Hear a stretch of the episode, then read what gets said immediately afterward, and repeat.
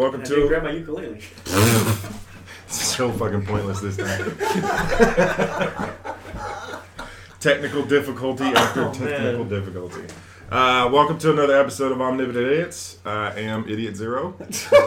Stacy, as always. Uh, singers here. Jamie is Not here. not here. She is in rehearsals for uh, Next place.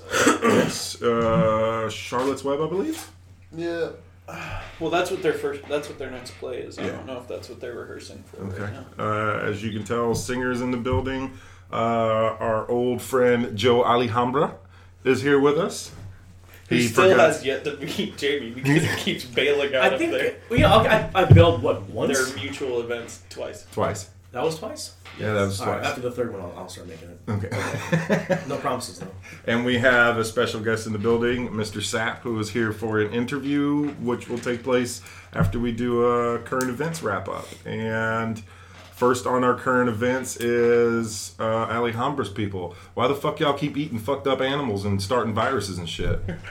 Well, a lot of that, a lot of that is because how how they live next so close to their animals, Uh-huh. especially like in those those more. Uh, No, I need you to start saying we, how we live. It's your people. Your people. wait until some shit pops off in Africa. It already is. We brought AIDS. yeah, 'cause y'all fuck monkeys. Yeah, it's It's okay. old news though. So, No, yeah. I mean, well, yeah. No, you can make fun of it now because it's over thirty. It- yeah. on- Once it, once it's over, like I'm, I'm still waiting for what twenty. What it means. Waiting, I'm still waiting for a twenty thirty one, just so I can make fun of 9/11. Bro, I've been doing that shit for years. Yeah. You can fucking take hot takes, bro. That's what this show's about. But what it is, just whenever uh, viruses are really in close, pro- or whenever animals live very in, in close proximity, there's and sanitation isn't a, isn't a thing. Uh, diseases tend to um, cross the species line. What tripped me out the most about this is like the day everything started getting extremely crazy about the coronavirus is when Netflix dropped Pandemic. And I was just like, what the? F- hold on. Well, it's like they dropped that Kobe special the same day that Kobe died. Did They they had the- really? uh, They're yeah. on the they're on the forefront of it. Yeah, thirty for thirty. yeah. I feel like Netflix has a whole list of serious events just waiting in the No, background. It's like they're the new. Simpsons. Yeah, how Simpsons predicts how Simpsons predicted the future for like the last thirty years, like accurately. Yeah. Did you guys see that? Um, the people, the business that owns Corona is trying to pay like 15 mil to rename it Bud Light virus or some shit. Yeah, their PR has been uh, been been on point on this. Was like, yo, please stop messaging us. We have nothing to do with this. but yeah, there's uh, there's been a lot of reports on what's going on with this, and there's been a recent whistleblower that's come out from China saying, hey, this is a lot worse than what's actually being reported throughout our media and worldwide. Uh, a lot of uh, American uh, flight companies have ceased all flights in and out of China for the next four or five months. Yeah, they did that with SARS. Yeah. And those shithole countries. Way to come full circle. I'm just saying. yeah. Just saying. Those are my words. Those are our fearless leaders' words, yeah. right? Very, very true. Very true. So, So- yeah, and then there's uh, been you. I mean, you said there's been a reported case in Statesboro. From what I've heard, yeah. When uh, when when did that news come out? I heard that, uh, I want to say yesterday afternoon. Yeah. Statesboro, Georgia. Yeah. Very nice. Yeah, the, uh, I, I think do. what two weeks ago there was a reported case in And he's Uh, not even Asian, bro. yeah he's, he's showing cultural respect. Yeah. Taking his shoes off for the fucking And then you eat your dog. Then they eat their dog. There was and that- that's how you get coronavirus. Yeah. the first reported case in the United States was in Washington. you know Shark Tales? Dogs are friends, not food. I don't. I've never watched Shark Tales. I think it's Shark Tales. They're trying to teach the No, sharks that to was not on, eat. that was on on fucking Finding Nemo. Shark was Tales. it? Was it? Yeah, it was Yeah, Finding Shark Nemo. Tales Yeah. was Will Smith. I don't know. I think. Way off. Shark Tales had those reggae jellyfish that was at Yeah, working that- at the yeah. car wash. That's Yeah, but- what I remember. But But then the stoner character from Finding this weird how all these Fucking kid movies have stoner Yeah, characters. was The turtle, best one yeah. was the turtle. Squirt, yeah. Yeah. His voice was amazing. He's like, "All right, guys, this is how you get out." I was like, "You're talking to a man like with it." That's why I want to narrate, narrate uh, that little the one that played Squirt, the guy that did that voice. Mhm. I wanted to narrate, narrate my sex life. Just because I think that would be amazing. I want a You combination. rename it Morgan Squirt Freeman to and- Dry. A combination of Morgan Freeman and Samuel L. Jackson. I Hell feel like yeah. that would be epic. To narrate your sex life? Yeah. David Attenborough. Nah, Da- no. Well, who was it that? Uh, yo, it's just because he's a legend. But uh, who was it? He Uh, unzips his fly. I no no no. I wanted uh, I wanted the guy that played uh, Snape on Harry Potter. Uh, the Oh, one that uh, passed away uh, a few years ago. Um, yeah, I forget what the fuck his Yeah. name is. I think that of Christopher Walken. Then he pushes it in, thrusting and releasing, I, would, thrusting. I feel like that would automatically This make pocket it last twice watch. It'd space it out too. It'd, be, it'd in your favor. You got to, man. Your mother kept this watch. She's like uh, uh, this, this unhunk, uh, was it, uncomfortable hunk of metal in my ass, Butch. And now here I am to give it to you, Butch. Your father's watch. Yeah, we were in a. Can't even do it, can you? No, I, I can. I just don't. I mean, I'll start giggling. Because it's like that was like one of the, the most like it's like a, it's such an important scene, but then like the the monologue was so like what the fuck? Because he in a Hanoi prison, your father and I. Yeah, man. Did you see? Um, I know one of the from the, was it? Was it the Golden Globes or whatever the Oscars or whatever when um, Kobe Bryant won, won an Oscar. what? that's not where I was going. Oh, my bad. But when um, Brad Pitt won his award for um, You know, like what was the movie that we went to go see from the Quentin Quentin Tarantino Oh, movie? uh, Inglourious Basterds. No. No, the newest one. Yeah. Oh, uh, Once Upon a Time in Hollywood. Yes. He, he won his award for that, and yeah, he was thanking Quentin Tarantino, and Was that yeah, good? It was good. yeah, it was really good. We're watch it. And uh, in the in there, he was thanking he qu- thanked Quentin Tarantino and thanked all the women's feet that Quentin Tarantino filmed. There's a snippet in there, and it just goes to Quentin Tarantino's face, and he's just like looking like, "Oh shit, they caught me," because he does. He, I don't. He's, he's got a, he's got a kink. Never, never seen it. I mean, it's in all. It's, It's in, in a lot all of his movies. Oh, Yeah. women's. Oh yeah, because yeah, like like in Inglourious Basterds, whenever he was uh, uh, with the shoe, Mm-hmm.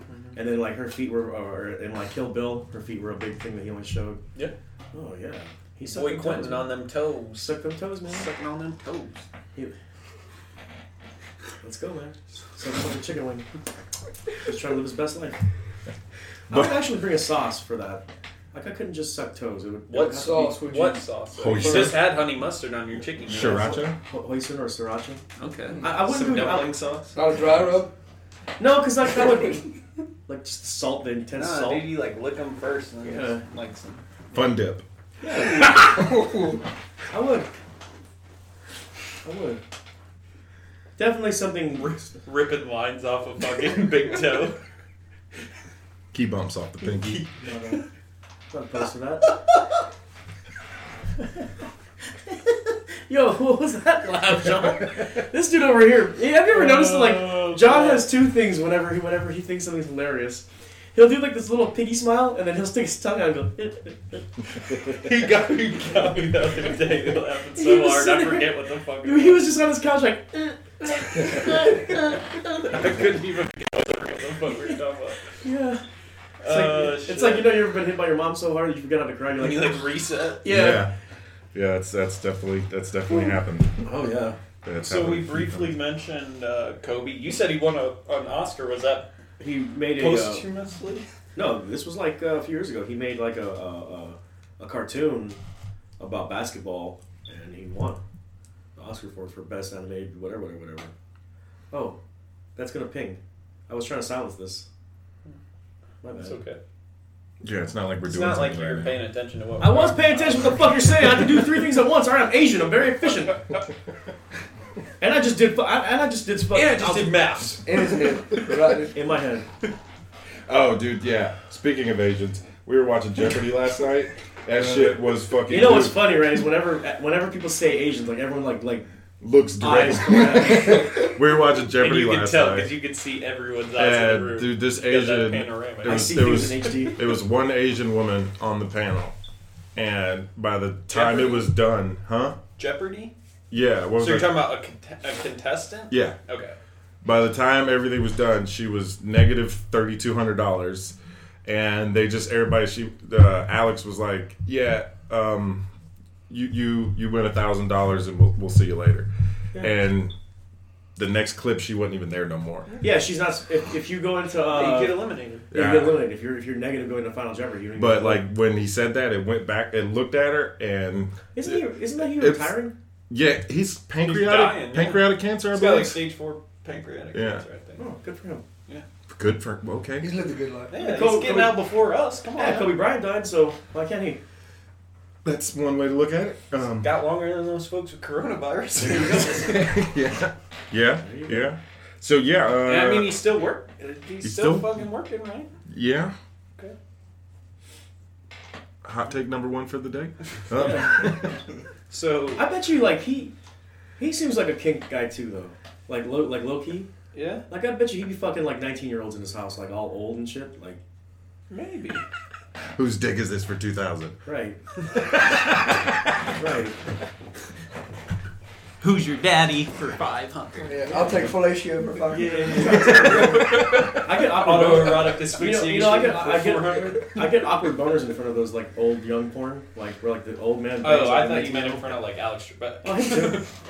But but those aren't awkward. Those are those are. What do you mean you get awkward boners in front of old young porn? If you're watching old young porn, Well, it- it you're just- like comes- in real life, No. In the room. No, like like sometimes Are it'll, you like it'll be like, like you're suggested on Pornhub or something. if you're on Pornhub, you went there to get a boner. Right, but I wasn't trying to jerk off to It's like like, some he's nine year old man. before. So then why were you? So then how did you end up watching it? He's, Curiosity. scroll, he's scrolling down the list.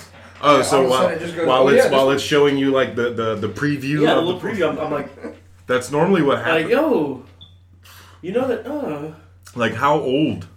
huh? Like how old? Like, like, like this dude had to be like at least in his at least in his late sixties, and this girl was literally eighteen, and I was like, bruh, like it was kind of hot, but at the same time, There's like, some miles on that day. huh? oh yeah, man. There's some mileage on that. There's hope. Shit, she's about to have some. She's about to have some miles run through that pussy too. But Yeah. I mean, he was counting. Yeah, That's, man. That's how you right and fucking handing it off. It's like an apprenticeship, bro. Like, you're, you're, Apprenticeship in you're like a fucking Padawan learner, yeah, right. learning the ways of the cock. You know, I see your Schwartz is as big as mine. Well, let's see how well you handle it. So, getting back to the tragic death of Kobe, that I don't give a shit about. Joe's about to fucking die on his soda. Okay, yeah. So Kobe died uh, this week, and honestly, I feel bad for the family, but I don't give a shit. Yeah, yeah, But- same. On the Sucks to be you. yeah, Right. but it is kind of annoying. Well, this is this is the thing. Is I'm like not, I'm not disagreeing as with you. as as helicopter guys. As I guys wasn't who- disagreeing with you. Okay, Yeah. but this is what I'm saying because they don't know the listeners, right? As helicopter guys, you can't fucking fly a helicopter in inclement weather, like in fog, shit like that. Like it's just not supposed to happen. You, you can. You you can, but you should already you know going into it that it's a risky situation. And with him having all his money, having the fucking Sikorsky that he did, he's like, man, fuck it. I got the best fucking pilot. I got the best helicopter. Fuck it. We'll run it anyways, right? I, I I don't know the full details behind the pilot That's just or my thought pattern. or what Of- happened, but my my issue with the whole scenario is for two or three days, Facebook was flooded with uh, our military dies every day and nobody gives a shit, but people are flooded with Facebook's flooded with Kobe Bryant. To hell with Kobe Bryant. What about all the other people that died in the airplane? Man. Kobe Bryant Kobe Bryant just played basketball. Why are you people mourning this man? Why does it matter why anybody mourns anybody? Let these people definitely meant black people. Well, y- yeah. if that's what it is, that. But but to me, if somebody's mourning somebody, let them fucking mourn. If that's what they want to do. But I'm saying, like, I haven't seen any posts like that And he's since actually- Kaepernick. And he's Like, actually true. talking about. our men and women, like, that's whenever a black athlete, Like some shit happens, they're like, man, our our soldiers need more respect. That's that's. They're like, man, fuck, That was the fuck ho- what that that was guy the did." hokeyest accent I've ever heard you use. Ever. Bro, I can go. I, can I go think you back meant to to say Every honkiest. press- Uh, what did I say? Honkiest. You I said. said hokey. Yeah. Hokey, which is different from honky. It's I'm its a own racist. separate thing. I'm not a racist. Just my Uncle Perry was. Yeah. I have a color TV, you know. That's, what, it's like what do, what do black people and TVs have in common? You smack them to make them work. You know, uh, oh, I, Wow! speaking of black people and TVs, you know how Get TVs this, keep getting boys! Huh? You know how TVs keep getting bigger? Oh, Black people keep getting stronger. oh my This- god! Are we doing this? No, no, no, no, no. stop there. We're gonna I stop wanted there. to, to tell my We're wife, gonna Jesus, we're gonna move Man. from Kobe right into RPC. Stacy, I still have no idea this what the drink RPC he is. took. I'm looking this up. Then he's gonna explain to us about uh, this whole situation with uh, our newest celebrity fan, Robert Paul Champagne. I guess, right? Oh man. Uh, so yeah. Uh, to finish my statement, if somebody wants to mourn somebody, just fucking let them do it. I thought we were over. I, I'm on Pornhub right now. I never even closed. Why are you on Pornhub? We didn't. I He was- said more, not porn. Are you trying to find Kobe Bryant I was porn trying to look at already? RPC. It's he's not. You do Oh, not want to look up RPC porn. Dude, all right. Hey, come on! He's gonna listen to this. Well, fair. All right, so I am a f- huge fan of Tom Segura, a comedian. Tom Segura has his own podcast called Your Mom's House, where uh, With he- his wife, with his Christina wife, P, Christina- who's also a comedian, yes, and she curates uh, Uh, TikTok videos. yeah, on you her guys know what Instagram. TikTok is right? The app. The- Isn't that, that like the new version of Vine or something? basically. Supposedly, I don't know. I haven't used it too much. I have Our only used it. exposure to it is through Christina's P's. I Uh, have TikTok videos. So it's Do you? sweet. Yeah. I've never, I've never used it, but uh, they're they're they're I know what it uh, they're. so Christina P has tapped into this vein of like, Oh no, this they didn't. This did not come from TikTok. Oh, Christina RPC didn't come from The RPC did not come from Christina TikTok. Christina Christina Pazsitzky P is a comedian. And That's Tom married to Tom Tom Segura, Segura, yeah. and they do your mom's pod, your, Your mom's, Mom's house, House. podcast together. but uh, but they get they take a bunch of user submissions from videos and they have uh, a vein of videos that they call the Cool Guy Club, which is just a bunch of and you need to watch the latest. Yeah. Awkward awkward people. and sometimes out there videos. And they have uh, like three maybe four years ago they got a video that they dubbed the try it out guy. And they didn't know who he was for the longest. And the video basically has a, a guy that gives out his entire address and it is a older white gentleman that says he's just looking He's for black guys what, late forties? oh he's probably older than that he's probably When the video, when he made the video, no, it's only a couple years old, and he still He's puts those same videos 50s, out. Yeah, probably late early fifties. But he's looking for black guys that love to fuck and specifically thugs. that love to fuck good. Whether you're Some men like- from jail, homeless, thugs, straight So, out like, of come stay in my house. It's a free place to stay. Beat me, piss on me. Like straight Fuck up, me. like straight up, like on uh, on um, Pulp Fiction, some heavy pipeline. pretty much Yeah. that kind of guy. And over the years, uh, some of the listeners found him and found out his name was Robert Paul Champagne. And they ended up contacting him and was like, "Hey, if we uh, put your social media out there, you'll start gaining some followers." And uh, he agreed and was like, "Yeah, go ahead, put my stuff out there." And they put out his Instagram. They've also had because they have Dr. Drew on the podcast a lot. They had Dr. Drew go and meet uh, Robert Paul Champagne and did an, an interview with him. Yeah, and uh, But Tom and Christina haven't met him. They've not met him in person. One of their producers, Josh Potter's, also gone over there and met him, and I can show you some of his videos and Instagram feed. I follow him on Instagram, and I did RPC. not. I follow, yeah, I follow RPC on Instagram, and uh, I did not know that RPC followed me back on Instagram. And throughout, you know, me and John are always together, out hanging out. Most of the posts are me and John. He started liking and commenting on my Instagram. So we have a celebrity follower. That's what we're saying. Yeah. and uh, Shout outs to RPC. What shout up? outs to Robert Paul Champagne. Keep doing your thing. We're not Uh, gonna try it out, but we can find s- maybe find somebody to try. it Yeah, he lives in Harlem, and if you want to go to his Instagram live feeds, you can watch him walk around his apartment in Harlem, walking around naked, pull a cup out, piss in a cup, drink it right after, do his thing in his house, and put out his shit on Facebook, uh, YouTube, Instagram, everywhere, and just let you know straight up. He'll give you his address, he'll give you his phone number. You want to come over and through. fuck? He's got food, he's got alcohol. You get a lease and a key. You just got to fuck him, piss on him, beat him, and then go do your life. I have to do that. Like, Yeah. I, I can't just go over there and hang out and eat and like watch him get. Oh no, no, it's definitely like I mean, you gotta at least fuck him. Are we talking finger foods or?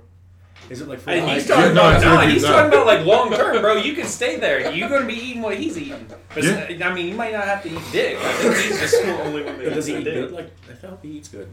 I mean, I don't know. His It- name's Robert Paul Champagne, bro. You don't shit. name yourself Champagne if you're not about the finest things in life. I disagree. There's a lot of Like, strippers in this world that name dick. themselves Diamond and stuff like that, and they're fucking dirtbags. But I still love them. Well, I mean, just because you had bad experiences doesn't mean I've never every. had. Yeah, and how dare had a bad you call those performers fucking dirt? You know what's you know what's crazy is like uh here like in the south. And You went you went to the strip club Uh huh. specifically to procure these ladies' business, right? For them to fucking for their attention, and then you go back and call them dirtbags. I, I you know. It's my opinion, so let me have it. That's number one. Enough. That's number one. Just because you went to the Gentlemen's Club on Montgomery Crossroads. Yeah, yeah, yeah, yeah. Come on, we got to talk about like the quality of places Oh yeah, that that you is. go in. and, no, uh, okay, so fine. As we're going into this, I've probably been to about fifty strip clubs in my life. uh-huh. You know, and that's I'm not I'm not saying that's a lot, but I'm not saying that I'm I'm pretty well versed in Mhm. you know male adult entertainment, Okay. but or well, female. Yeah, because yeah, let- let's let's put that let's let's let's go ahead and classify that because I mean, just because you went to a Four bunch of males. yeah, just because you went to a bunch of Chippendale shows doesn't mean you you know. I actually go to those just so I can watch them fucking spin in circles. Like, look at that. He's like, man, all I can do is do the little light switch. I can't do a full I'm I'm not helicopter. even, I'm not even a fucking tail rotor. That motherfucker said that's an exclamation point. All I got is a comma. All, all I can do is swing this tic tac around, bro. But I've noticed I've noticed in my I've, I've noticed in my travels that uh that here here on the East Coast and on the west and, and, and down south, like a lot of the stripper names are like Trinity or Diamond or Champagne or something or like uh, named after some liquor. Then you go back to where we're from on the West Coast, and they're all like Latinas and shit like that. They're all like purple haze, fucking Kush. introducing sour diesel. Jay Kush. now I'll bring you to the stage. Well, but yeah, where we're from on the West Coast, weed is completely legal, and you can just you know it's all the way out there. So Right. the names are different. And you got to keep in mind we're in the South where it's it's you know most of the dancers you have down here are African American, where you know underserved communities normally name their children after shit they can't achieve. Is that a fact? Oh, you can look it up. I mean, you look at driver's licenses and you look at driver's licenses on a almost daily basis as door guys. You read names. I'm mostly trying to memorize Yeah, I'm addresses. usually not looking at the names. what the fuck did you just say? I'm mostly trying to memorize addresses. You've been watching a lot of you on Netflix? Oh, I heard about that. I was like, wait, you? Oh, okay, now I, uh, that's the one where like the dude's been stalking this chick for Yeah. like two years. Yeah. Man, you know what? I hope he fucks her in the end. you know, because all that work, I hope he gets what he I'm pretty sure he murdered a couple guys. I haven't watched it. I've Oh, just for been real? seeing all the memes. And Well, I shit. mean, it, it- to him, then that means the juice is worth the squeeze. He's willing to cross a taboo line to get what he wants. Is murder really a taboo line these days? Are, are we, Oh are- yeah, we how might are need to shifting over like pause this. learning? to Like, fucking- now we're having a fucking a, a, a, a debate de- about debate about murder. norms. You know, John over here was over here talking about how the coronavirus is. What was it you said? It's more effective than mass shootings. Yeah. Yeah, dude, that's how we're gonna fix climate control. change. Well, I mean, even Oh, going well, back that's to that. so that's that's actually a, funda- There's like a lot of fundamentalist Christian groups that say that that these diseases that are coming out are God. Well, it's also like Plague. there are there are people Yeah. that say that. Well, I mean, there's like, I don't know if it's exactly scientific proof out there yet, but there's like links where they're saying like the increase in temperatures. You know what I mean? It's not there's a lot like for- the bacterias and shit aren't dying off as much anymore. Like as the fucking temperatures mm-hmm. raise and raise and raise, so that can be like a fucking cause of all these, you know, crazier viruses that are mutating and shit. I thought we were still on Kobe Bryant.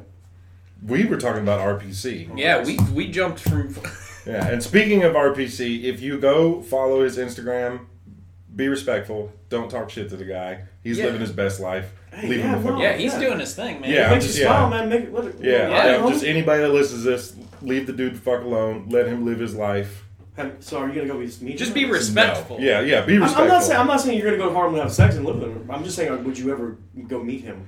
If we were up in, because me and him talk about taking trips all the time. If we're up in New York and we come across this dude, I'll have a conversation with him, but Well, I aunt probably lives- won't go to his house. My I aunt wouldn't- lives in my aunt lives in Manhattan, so if you go, like, let me know. I'll tag along and I just Yeah. want- Yeah. Well, I mean, for We could 'cause- do a we could do an episode with them. Yeah, if we go up to New, because trips from from Savannah to, to New York are cheap as shit. yeah, shit. 156 It's dollars. a Yeah. return flight. I heard that's a fucking bitch. Well, I found I found uh, two a two way ticket for 156 bucks online. Oh, for real? as Yeah, long as you book it six months in advance, it's cheap. Fair.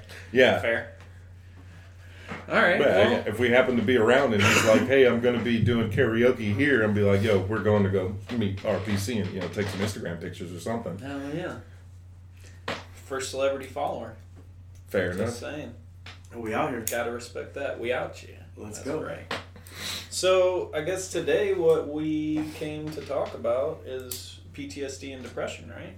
Correct. Which fucking four out of four of us have in this room. yes. One one form or the other. Yes. So I mean, um, I guess John, this is uh, kind of your topic. Did you have somewhere that you wanted to start, or Uh, well, you know, I spent six years in the army. You guys were in the service, you know. Yep. I did my Uh, four. Joe's fucking Doing my working. Yeah.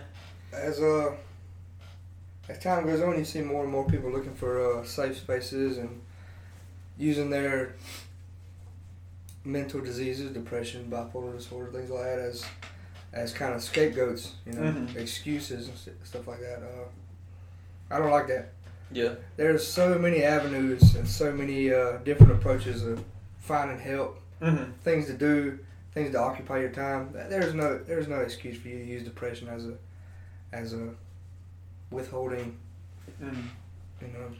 So you're saying as far as like work or like like reason like depression as a reason you can't go to work or like you need a safe space or Depression, using depression as a reason not to do anything.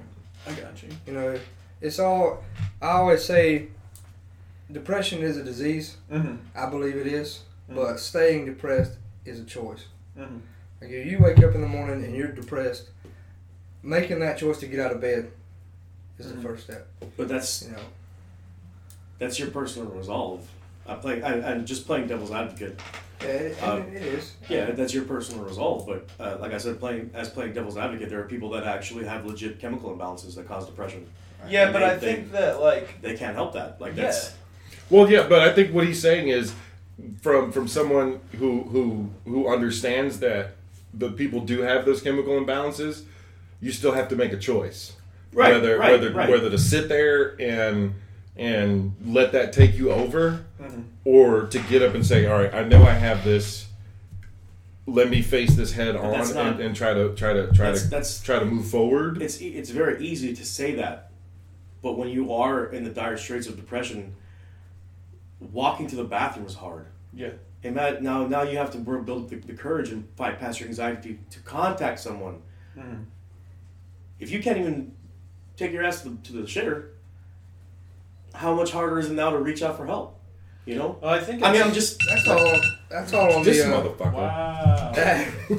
that's all on the whole, the whole willpower yeah. thing. Yeah. Kind of, that kind of leads to the to the topic of like addiction. You know, Mhm. it's all about willpower. Yeah. You know, I believe addiction is for weak-minded people. You know, there are times when, like heroin, those you know stronger drugs, once you start taking them, it does create a chemical imbalance, Mm-hmm. and that does lead to It creates a physical dependency. the disease side of it. But you make that initial choice. You know right from wrong. You know It depends. There's enough I mean, if you were on. raised by a fucking heroin addict, that's you know what I mean, and you see it all your life, then that's what's right at- for you. You know what I mean? at like, some point, yeah. unless Somebody you're told so you you shouldn't secluded, do. unless Yeah. you're so secluded in that life that there is no outside contact, But see, you but, see what right from wrong is. But see, as someone, even as someone in your situation, because even now, you someone that grew up 100% small town life, Yeah. And still currently live small town life. You drive almost what an hour and a half every day to come to work, and still live small town life. Drive an hour and a half back. How many people that you grew up with are stuck on drugs because they didn't go anywhere, didn't experience anything, and have that small town mentality? You walked away, joined the military, and got a little bit more of a life experience and have a different mindset than a lot of those people. It's, it's family, it's friends, it's. But the common denominator is they all say the same thing. I know I shouldn't be doing this, or I know there's help out there. Mhm. And that goes to depression. There's help out there for chemical imbalances, for strictly mental issues. Mhm. There's all kinds of avenues to take. There's medicines, which I really don't. I'm not a big fan of medicine. Mhm. You know, uh, you walk in a doctor's office and the first word you see is practice. Mhm. So they really don't have. I mean, that's a fair point. That's a fair point. um, But but now, if that's if that's what helps, then take that avenue. But you have to make that choice to take that avenue. You have to realize. You have to realize. At a self-conscious level, I have a problem. I have a problem. You know, you have to realize there's an issue going on with me that I need to fix. I think that's the first step, yeah. But I, I think a lot of people don't make it to that first step. Well, as far as like, realizing that you need help realizing that you need help though is, is when you get to a point in your life where you have self-actualization hmm i never i never struggled with depression until after i got out of the army i did i, did, I n- didn't know what it was like to be depressed and then personal issues happened in my life and all of a sudden now i was depressed and i didn't know what was going on i said why why is the world hazy right now why am i not thinking with the same sharpness that i had three years ago four years ago five years ago why is it that now I can't I don't want to do my homework? Or why is it now all of a sudden I just I don't care if I fail this class? I never I wasn't like that before, you know? Yeah. I was headstrong, I was I was assertive, you know, things like that. Mm-hmm. Yeah, every now and then I would I would be indecisive, but you know, I didn't know how to I, I just I honest to God didn't know what was going on in my head and then finally one day I was like, Man, fuck, am I depressed? So I did like a little online survey. They're like, "Yeah, bro, you're depressed," and I, I, I, I, and I didn't know it. You know, I didn't know it. I think that happens a lot with guys transitioning out of the military, though, because you have such a strong bond and you have like a purpose. Not only do you Structure. have to, yeah, yeah, yeah. Yeah, but I'm saying, like, that's like old people that die all of a sudden after they stop working. Because Yeah. yeah. That's Yeah, what yeah. got me the most when I got out was I had was my schedule. yeah, I knew where I had to be. I knew what I was doing, what time I was doing it. What to wear? Twenty four seven. the other thing is like, I'm a soldier. Like I have, you know, what I mean, You- identity. Yeah, yeah, yeah. There's an identity of like I'm doing a fucking good thing. Like people congratulate me all the time. People thank me for my service. Um, you know what I mean? It's like it's a respectable thing in community, and then like to go to just being like Joe that works at the bar. You know what I mean? Not saying that that's like I a prefer fucking Joe. I less. actually prefer Joe that works at the bar. Yeah, yeah, yeah, yeah. No, I'm much happier in my life now than Yeah. I ever was in the military. It's like we, we, we well, I mean, the three of us will agree. We don't miss the bullshit. We just miss the people. Yeah, That's I miss, exactly I miss right. the guys. Mhm. I don't. I don't. Most. but I'm saying there's not. You don't have that.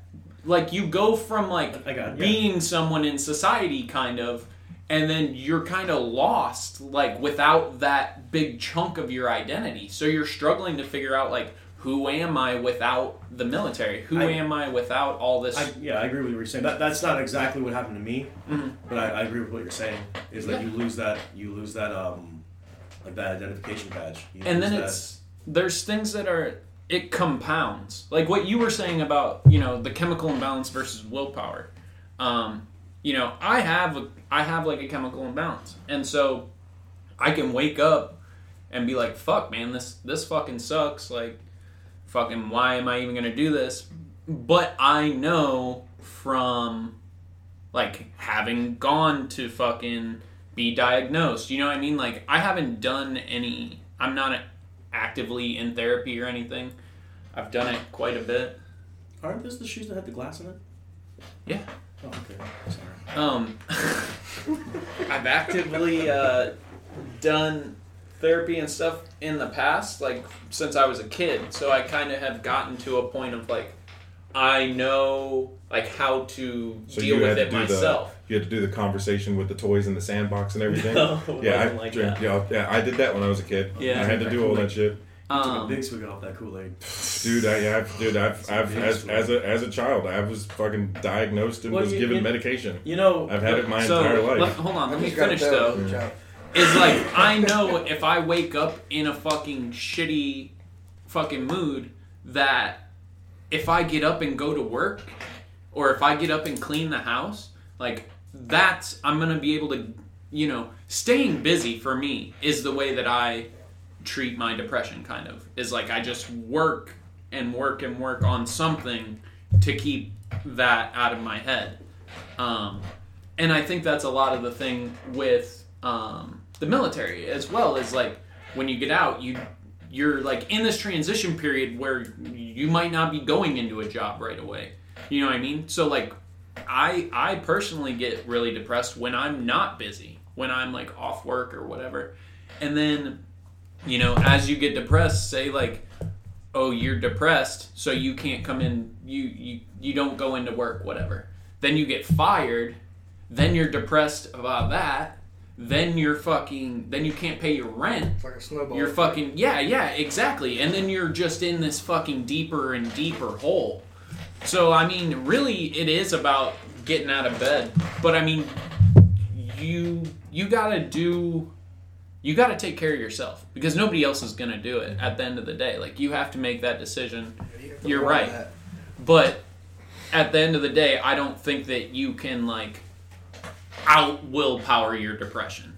Like you're gonna have to fucking struggle and fucking fight. Oh, it's a Every day. It's a daily yeah. battle. It's a every fucking day. All right, focus. Get up. Do something. Focus. Because you know me, dude. You'll fucking text me every day. Hey, man. I know you're home. You want to do something? No, I got to focus and do homework. Or no, I'm just not in the right headspace to be out and about. Yeah. And every day, hey, fuck that. Get up. Come on over. Let's go do something. Let's go downtown. And I just be like, nope. And he'll tell you, dude, that even though me and him hang out all the time, there'll be two weeks where I'm just in this house. And I go to work, do what I got to do, and come home, and then I'll just be like, all right, fuck it, I need to get out. I need to But, get out. but you're right though. But like, what really helps, like me, is like whenever he hits me up, we, we trip. We make it a point to go see each other once a week to go have lunch, even if even if it's just for three hours, just so he can make fun of me for being Asian. Can, you know what I'm saying? yeah. It's okay. With, I'm okay with that. But um, you you were speaking on um, everything you were speaking on was was like a, a societal uh, sense of belonging, sense of community uh, aspect. There is the physiological aspect that brings in depression, where if you if you are awake during the daylight hours and then you're sleeping during the darkness hours, uh, if you're if you that's a big thing. Going outside is a big thing. You see people that that, that like hike the Appalachian Trail. Their case, their their the community that does that has a very low percentage of people that actually have legit depression. And then you have people that have legit depression that do like the Appalachian Trail, and they say while they were while they were doing it, um, They mind didn't have any bouts. Right, because they were they were they were going to sleep when it was dark, and then they were waking up when the sun came out, and then they were walking. But So they it was- also had purpose. They But it was also it- had but that- something to do. that's not but that's not that's not necessarily And were actively like, did they go out But there to cure their depression? no. Or they just did it because that they made a goal. that just happened to do it. It was like, okay, like take for instance too. Like, have you ever met a Bedouin? A what? A Bedouin. Bedouins. Uh uh They like roam the desert. Like they have camels and they just roam the desert.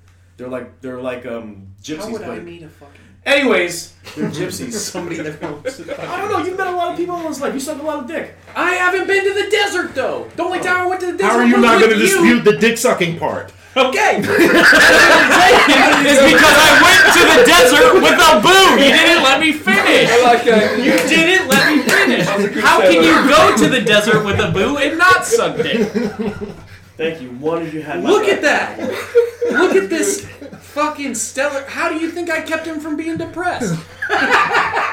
Oh, so true. So true story. True story. That's why I know it took three So, hours. so true, true story though. Yeah. I mean, we only the three hour meetings we eat for forty five minutes. So true. So, I eat for another, you know, 30 seconds after that. So, so true story though. Grain we- of rice, you know, True, not very true, filling. true story though. We, you know, when you're deployed, you, you, you, the bond you make with your guys and like the your, your ability to talk shit and like um, the shit you come up with is a lot different than what you would normally come up with over here. This is this is the honest god true story. I'm not gonna name names, um, but we had this one cat that we we started busting him out for like copying everybody. Like I got ratcheting wrenches and I got tools brought in, and then someone else did it, so then he did it, and then someone else bought like a Bose portable uh, stereo set, so he bought it. And it's like, oh, I'm gonna get one too. I had the uh, I had the uh, Oakley uh, transition lenses. He got them too. You know, it was like everything that everyone else did. So he did the same thing. Well, one day one of our other guys was like, I think we can convince this dude to suck a dick. And I was like, I was like, no, because you know we're deployed, so that's what we're completely understand that. I can Right. See, the thing is though, like you guys, you guys are yucking up. He's over here like, yeah, that sounds about right. so, uh, so like, uh, so uh, we're discussing it like on the line, and I was like, dude, you know that's kind of, it's that's hilarious, but at the same time, like, yo, you're fucked. And he was like, nah, dude, do you think we could? Like, if we put enough pressure, do you think we could? You know what? We have we're we're we're, we're seven We months. got a couple coun- hours. We're seven months in country. We got two more to go. Yeah. Let's see what we could do. Maybe he will suck my dick. Then I'm gonna call you know I'll make fun of him for sucking my dick. Yeah. Six and seven months too is like that crucial. So, anyways, what'd you do at this guy's funeral? No, he's still very much alive. Oh, okay, good. But uh, no, uh, I thought you. well, Like, it was a, it was a I nine, thought he like sucked your dick and then he made fun of him and It was- he like killed himself. It was a nine month deployment, so we didn't have a R and R or anything like that. But yeah, we were at seven months and we were already at each other's throats. Uh, I was already sick of being. he was at your throat, alright. well, in my, I mean, I was, I was in his throat. oh, wah, wah, wah, wah, wah. yeah, but, who's uh, sucking dick in the desert now, bitch? So like me and me and so like the dude that we're, we were trying to convince to suck a dick, he would come. He came to work the next day because you know that's when we talked about was on his off day. So like that night. So um, how they- many people were trying to convince him? Just me and another dude. Oh, it's just you and one another- other dude. Yeah, you know. Okay. Like I, I don't. Like I said, I don't want. I don't want to say. I don't want to like name names online, but you you know him, That's all it takes too, especially over there. right? That was who came up with the idea, and then it was this dude that we were trying to get to uh to uh, do the. You know what I'm saying? So, like, he comes to work, and then I was like, I was like, yo, Greg, is it about that time? And he's like, oh yeah, yeah, yeah, let's go. And then he, and then the other dude was like, where y'all going? And I was like, well, I sucked his dick yesterday, so he's gonna suck mine today. Right? I was just said we said it casually, you know, like when you're down there, like when you're deployed, like everyone you, they hear things like that, no one really thinks about it, right? Well, then like the next day we did it. We, we, we didn't actually suck dick or anything, but we were, we were saying that's what sure, yeah, yeah, okay. because we would go to the container like way out in the line, you know, and uh, we would come back like 30 minutes later. He'd be like, what, "Where where'd you guys go?" And I was like, "I, I just sucked him off," you know. He was like, he thought we were, you know, but then I, I uh, after about three weeks of this, homeboy that we were trying to get, you know, convinced, he was like, he he pulled me aside. He's like, "Hey, are are you guys really sucking each other off?" And I was like, "Yeah." He's like, because if you are, I want to get it off. No, that's that's what we were getting on. Do I have to do it first? So I was like, Is it a pay it forward thing? So- so, so he do walked I- up. is there a test? we were, we, were about to, we were about to go online, and he waited for, for our other homeboy's day off to ask me. So it was just me and he and I, and he was like, "Are you are you guys really sucking each other off?" I'm like, "Yeah." First thing we when we get off shift, we, we go straight to the container, get you that suka lamink real quick, and then we go to work. You know, and he's like, "You're fucking with me." I'm like, "Nah, no, um, we're not." And he was like, "You for real?" I'm like, "Yeah." And I was waiting for him to be like, "So do you swallow?" Because if he had asked me right then, I'd have lost it. I wouldn't have been able to keep my poker face. But yeah, he uh, then like I had a day off, and then like Will uh, my bad, Greg, Greg Will, Will. comes running up, and he's like, he's like, Abu, Abu. I'm like what? He's like, guess what? He just asked me. I was like. He asked if we really sucking dick. He's like, "Yeah, it's working." It's working. This guy in our troop thinks we're huge fags. for now. But uh, yeah, you know, you fix all kinds of helicopters. They call you a mechanic. No, but you suck one dick. he, uh, but yeah, he um, yeah, he actually believed us for quite a while, like a good month, like leading up to almost us redeploying. Mm. He was like, they were really going back there and sucking each other's dicks. So did he suck your dick? No, no, we never. He never crossed that line. Damn. We finally told him. We were But like, the thing is, the the funniest shit about this that you told me who it was is that that guy literally got peer pressured into getting a circumcision at fucking thirty years old. you know, he, you know, he didn't get, he didn't uh, get peer. Oh, God damn it! there was no peer pressure for him to get circumcised. Yes, it was because we were making fun So of no, him all no, the check it time. out, check it out, check it out, check it out, right? Check it out, right? So when we went to the desert together, NTC, right? You and I, Yeah. we were. It, it's dark out there. You know, it, it, it's it, like at night. There's no external This lights. is, can I can I also say this is just a little side venture into this. We're gonna come back to the whole depression. So we were we were sitting in NTC, and he he walk. This dude comes walking up to me, and he's like, "I hope he listens to this episode because I don't give a fuck." He's like, "Hey, uh, he never will. he's like, hey Abu, can, can I talk to you?" Yeah, talk. We're, we're, we're in the we're in the crew chief tent, right? I was like, talk. He said, uh, well, can, can I talk to you outside? All right. So we go outside. He's like, Abu, can I can I tell you something about myself that not very many people know? Is this this is pre the other whole incident? This is this is this is pre circumcision. No, I'm saying pre Blowjob. blowjob training. Oh yeah, way before this. Okay, this that's what I thought. Because you were still in. Yeah, We had the blowjob thing was when we were deployed. after I was out. Yeah. Way after. Yeah. Yeah. This is this is actually because you're there. Mm-hmm. You were in the tent when I when I busted him out. Yeah. So he he's like, hey, can we can we go outside and talk about something? I was like, yeah. So then like he's like, there's something about myself that I don't tell very many people because I'm very self conscious. And I kind I look up and like it's a beautiful night, full moon, lots of stars, and I'm like, You thought he was gonna kiss. I I thought that he was gonna come out the closet to me and be like, yo, I'm gay. Like I for real thought that that's what he was gonna say. This was uh, this was already in my head. Like he's gonna tell me he sucks cock, Perfect setting. right?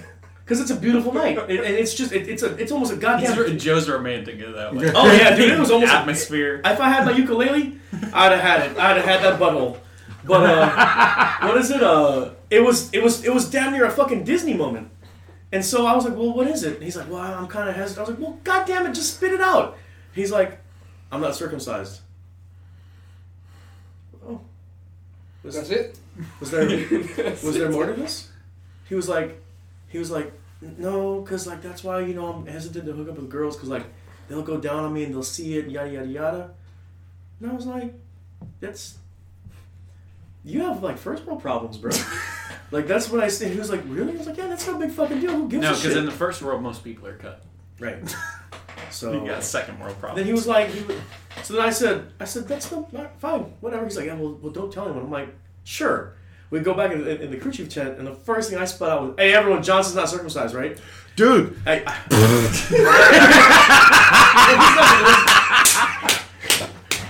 well, no. My bad. So then, so now that his name's out Now, there, hey. hey, so to rein it in, But- rein it back in. Bazinga. So we called him John Skin for the rest of his. you have, you have chalk? You have chalk? So then, so then, our other boy that works with me at the bar, Casado, he would come in. He would come in, and every day he would draw like a little quiz. And he started off with one of these. It was like a he, he drew this, right? He literally went on the on the on the on the chalk, on, on our little dry erase board and drew this, right? Uh, it should go like this, actually. are you drawing a star? So it's like a sheriff star. right? And then he said, "What is this?" He said, "A, a star." Then he said, "B, Maggie Simpson." right? Because you know you see Maggie Simpson in her little Yeah. star outfit. Then he put C, Johnskins. right? And like every day he came up with a new one to fucking. Every day he came up with a new one to fucking make fun of Johnskins, right? And it was hilarious because we it, it it started off with it started with Johnskins and then it just became skins, right? And so like Johnskins, he had a he had a real big issue with talking to girls. So like he we went out one night and he's like, Hey, will you be my wingman? I was like, Yeah, I got you, dog. So we're, we're at Bar Bar. This is also a guy that told me that I asked him what type of.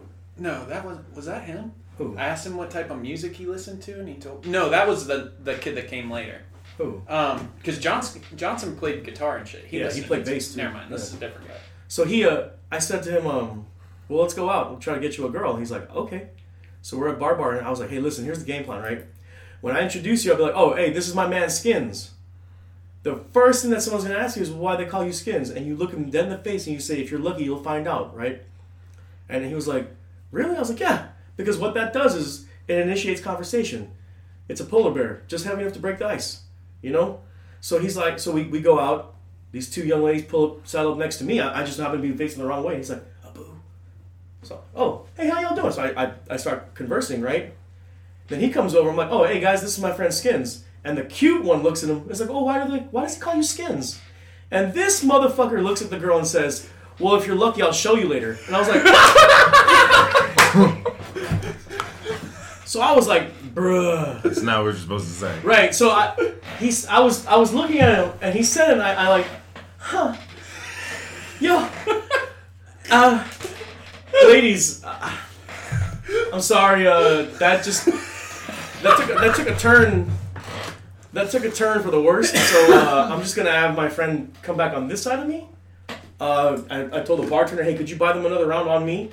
And then we're just have a good night, ladies. And they're like, yeah, because that was creepy. I, I know, honey. I, I know. I'm sorry. And I just, I literally turned back to, to, to my group and I was like, John Skins. I was like, Skins, you're a fucking moron. what, what did I do? And I said, that you didn't do anything but we rehearsed. All you had to do is say, if you're lucky, you'll find out. No, you said, if you're lucky, I'll show you. like, bro, what are you talking? You, you have a you have a fucking magic trick or something? Line up, like, you have a what's the you know what I'm saying? So then he he gets a circumcision, right? And I can't believe we're still on this. You got me going, dude. I'm just gonna run with it.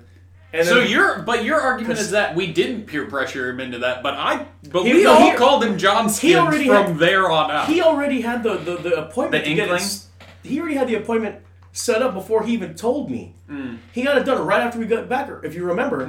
Because then Jose and me were riding in his car, and Jose was like, "What would possess a man after thirty years to get that cut off?" I said, "I don't know, John. Maybe he was depressed." Hey, Full circle. I told you we were going to All come the way back. back. you like that? All the way back. Jesus Christ. Whatever. That's- Woo! The man that dismembered his member. John Skins, the only one and only. Hey, man. I'm sure the one and only in the world. uh, Brandon Matthew Johnson. There's a lot of them. Can you edit that part out? That's- No, good. no, no, not no, No, more. we just went from fucking no. No names to, to full last yeah. name. You want to to give out his nickname. social too? I think I still have it on my phone. No, no, don't do that. Don't no. Jesus Christ. So we also That uh, was literally a 20 minute conversation on one man. it was about five minutes. You're good. Okay. Um, He's counting. uh, part of this episode, we had also uh, talked about uh, PTSD, and I know that is something you deal with as well. Do you want to talk about that a little bit? Uh, yeah, like I deal with a lot of being deployed. Uh, you deal with a different environment, so uh, you deal with a different group of people in a different mindset. Uh, the best way I describe it, especially like to my mom and my dad, is I only had to worry about staying alive and what time the chow closed. Mm-hmm. That was it. And that's why I tell them all the time, if I could go back, I'd want to go directly. I wouldn't want to stay in Garrison at all. I hate Garrison. Uh, Well, uh, garrison is when you're not deployed. Garrison Yes, means you're, Garrison you're here. here. You're here. You're at your home. You're at your home station, and you're just doing your nine to five. Yep. Just So going just to so work. people can And that's why understand I try to describe it to, because I've got the whole, you know, oh, you don't do anything, you just waste taxpayers' money, which is true. which is very You're saying true. when you're on garrison? Yeah, oh, both times. Okay. Uh, in Garrison and deployed. But uh, in Garrison, we do train. There is training that happens, but most of the time you're just sitting in a motor pool, Mhm. checking your vehicles, sweeping in the rain. Sounds about right. But then when you get out, you don't have that. You don't have that same group of people with the same mentality that you have. Yeah. That's what's been my biggest problem. Is I had a problem with authority even when I was in Mhm. service, and then when I got out, I carried that with me, Mhm. and I carried that same asshole attitude Mhm. along with me, and a lot of people don't know how to deal with that. So uh, that ties into the whole. Uh, my attitude plays into my depression because I have I wouldn't say necessarily targets Mhm. that I'll pick somebody to mess with, Mhm. like I'll poke at because it's almost like I choose to be people's karma, like I am to them what they are to everyone else, Mhm. and they can't stand that. I love it. Once I see somebody get pissed off, it fuels it, and it just makes me excited, and I do it more. But then when I accidentally upset somebody that I wasn't trying to, then I'm like, you know, man, I'm I'm really an asshole, and I really kind of come But back see, into myself, and uh, As military guys, we don't give a shit though. That's that. that you're right. That's, uh, that's You're and absolutely part of right. me, part of me doesn't care that No. I pissed those people All off, All of me doesn't care. and then part of me is like, well, you know, this guy doesn't mess with anyone. You know, he doesn't Yeah. bother anybody, Yeah. and I now he's mad at me for whatever reason. Mhm. Part in the back of my head, I'm going, well, fuck that guy, you know. Yeah. But then on the other side, like I have to work with this person, Mhm. so now they look at me a certain way. Like I have a name, the company I work with, Mhm. for being the way that I am. Uh, that makes me who I am, but at the same time, when I go home, there'll be days when I'm just being controversial on social media, I'm making jokes. Mhm. But there'll be days when I go home and I'm, I sit and I think about, you know, am I really a bad person? My anxiety plays into it, my irritability plays into it, my lack of sleep, the nightmares, everything plays into my depression. And that's how I deal with it, being being the asshole that I am. That's how I. That's my avenue of dealing with my depression. Mhm. Like I know out there, there'll be mornings when I wake up, and I won't want to get out of bed. I'll be late to work. Uh, there was an incident when I told somebody that I work with, I wasn't being serious. You guys would have understood. I was like, man, I'm just trying not to think about putting a bullet in my head. Yeah. Oh yeah, yeah. yeah. Yep. And They reported to, you. Yeah. to, yeah, to anyone like- else, it'd have been like, you know, just yeah, shut up, go back to work. Yeah, Yeah. like you're you're yeah. When you're in, you're like, what the fuck's a guy got to do to get killed around here? Yeah. And everyone's just kind of like, yeah. But then you said you said that he's civilian. People are like, what the fuck is wrong with you? And I uh-huh. and last time, last time I got locked up, we were in Holden, and the dude, one of the dudes had gotten a DUI, and he's like, "Yeah, man, I don't know. I'm probably just gonna fuck go home and hang myself or some shit." And I was like, "Bro, you just need to shut the fuck up before you end up in a worse place than this." Like, and he's like, "Oh, I don't, I don't really believe in fucking anywhere after this." And I was like, "Bro, I'm talking about a fucking straitjacket. Yeah. Like, See, like if that was one of us, I'd be like, well, can I have your stereo? Yeah, like who's gonna watch your dog? yeah, on for TV, you know. definitely not you, because I don't want that motherfucker to get eaten. He's, the Charlie doesn't have a lot of meat on. Then I eat your dog. Yeah, I eat- I will eat your dog. So when um when Short ribs. did you you you went straight out of high school? Yeah, I spent the first two years in Germany, Mm-hmm. and then left Germany and went to Afghanistan and did route clearance. So that job in itself is wild. Which route clearance is like mine sweeping, right? Like Basically, I woke making up. sure the the there's no IEDs on the road. Yeah, I get up. I got up every morning for a year and went look for bombs on the road. Uh, Which I- What was I your got- voice? I was a I was a heavy equipment operator 12 November, Yeah. but I was deployed with combat engineers, Yeah. so Uh, I pretty much just got well, that's that's usually who gets the twelve. pu- pushed into it. I drove Buffalo for a year. Yeah. I got an ARCOM for digging up 23 IEDs and four anti-tank mines. Nice. But the mentality I got when I first got there was, you know, the pucker factor was real. But after seven or eight months of being over there, I was out of my hatch in my truck digging up 120 pound bombs Mm-hmm. and like shaking jugs of, you know, explosives at people. like I would dig it up out of the ground and I'd take it and shake it and see if it'd go off. Yeah, because you know what? You just get complacent. Yeah, you just. But then you come back over here. And It's like Siegfried and Roy, bro. you, you still have that Get snatched mentality up by of, that motherfucker. Hey man, that tiger really wanted to bite out of him. you still have that mentality of like I, I made it through all that, Mm-hmm.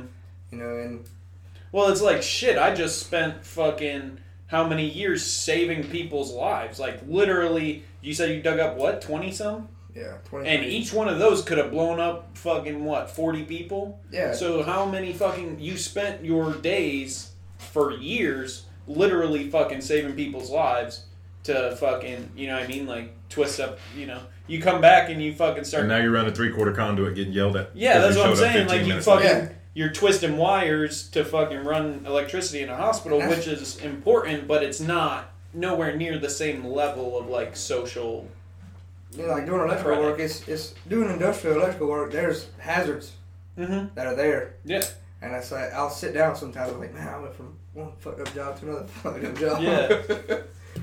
But uh, the people that I work with, you know, there's two or three here there that not necessarily know what I went through. They just know the environment that I went through Mm.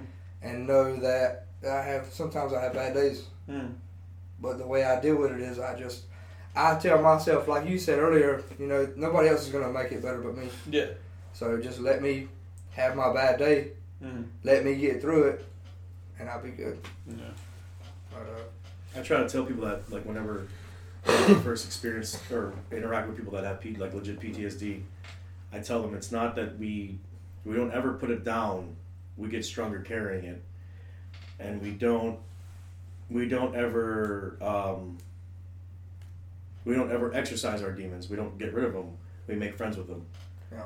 Because they, we know we, we know it's always going to be there. You know. Yeah. you're, you're going to have those moments where you put your back against the wall and your fist ball up and you start to sweat for no fucking reason. You know, like whenever I'm at the door and I get surrounded, I have to remove myself from that. Whenever people huddle around me, I'm like, y'all gotta move because I can't have this many people around me. And like, what makes it better is because I know Jose's there and he, I know he's watching out for me too. And then we have all of our other guys that kind of look out for us too.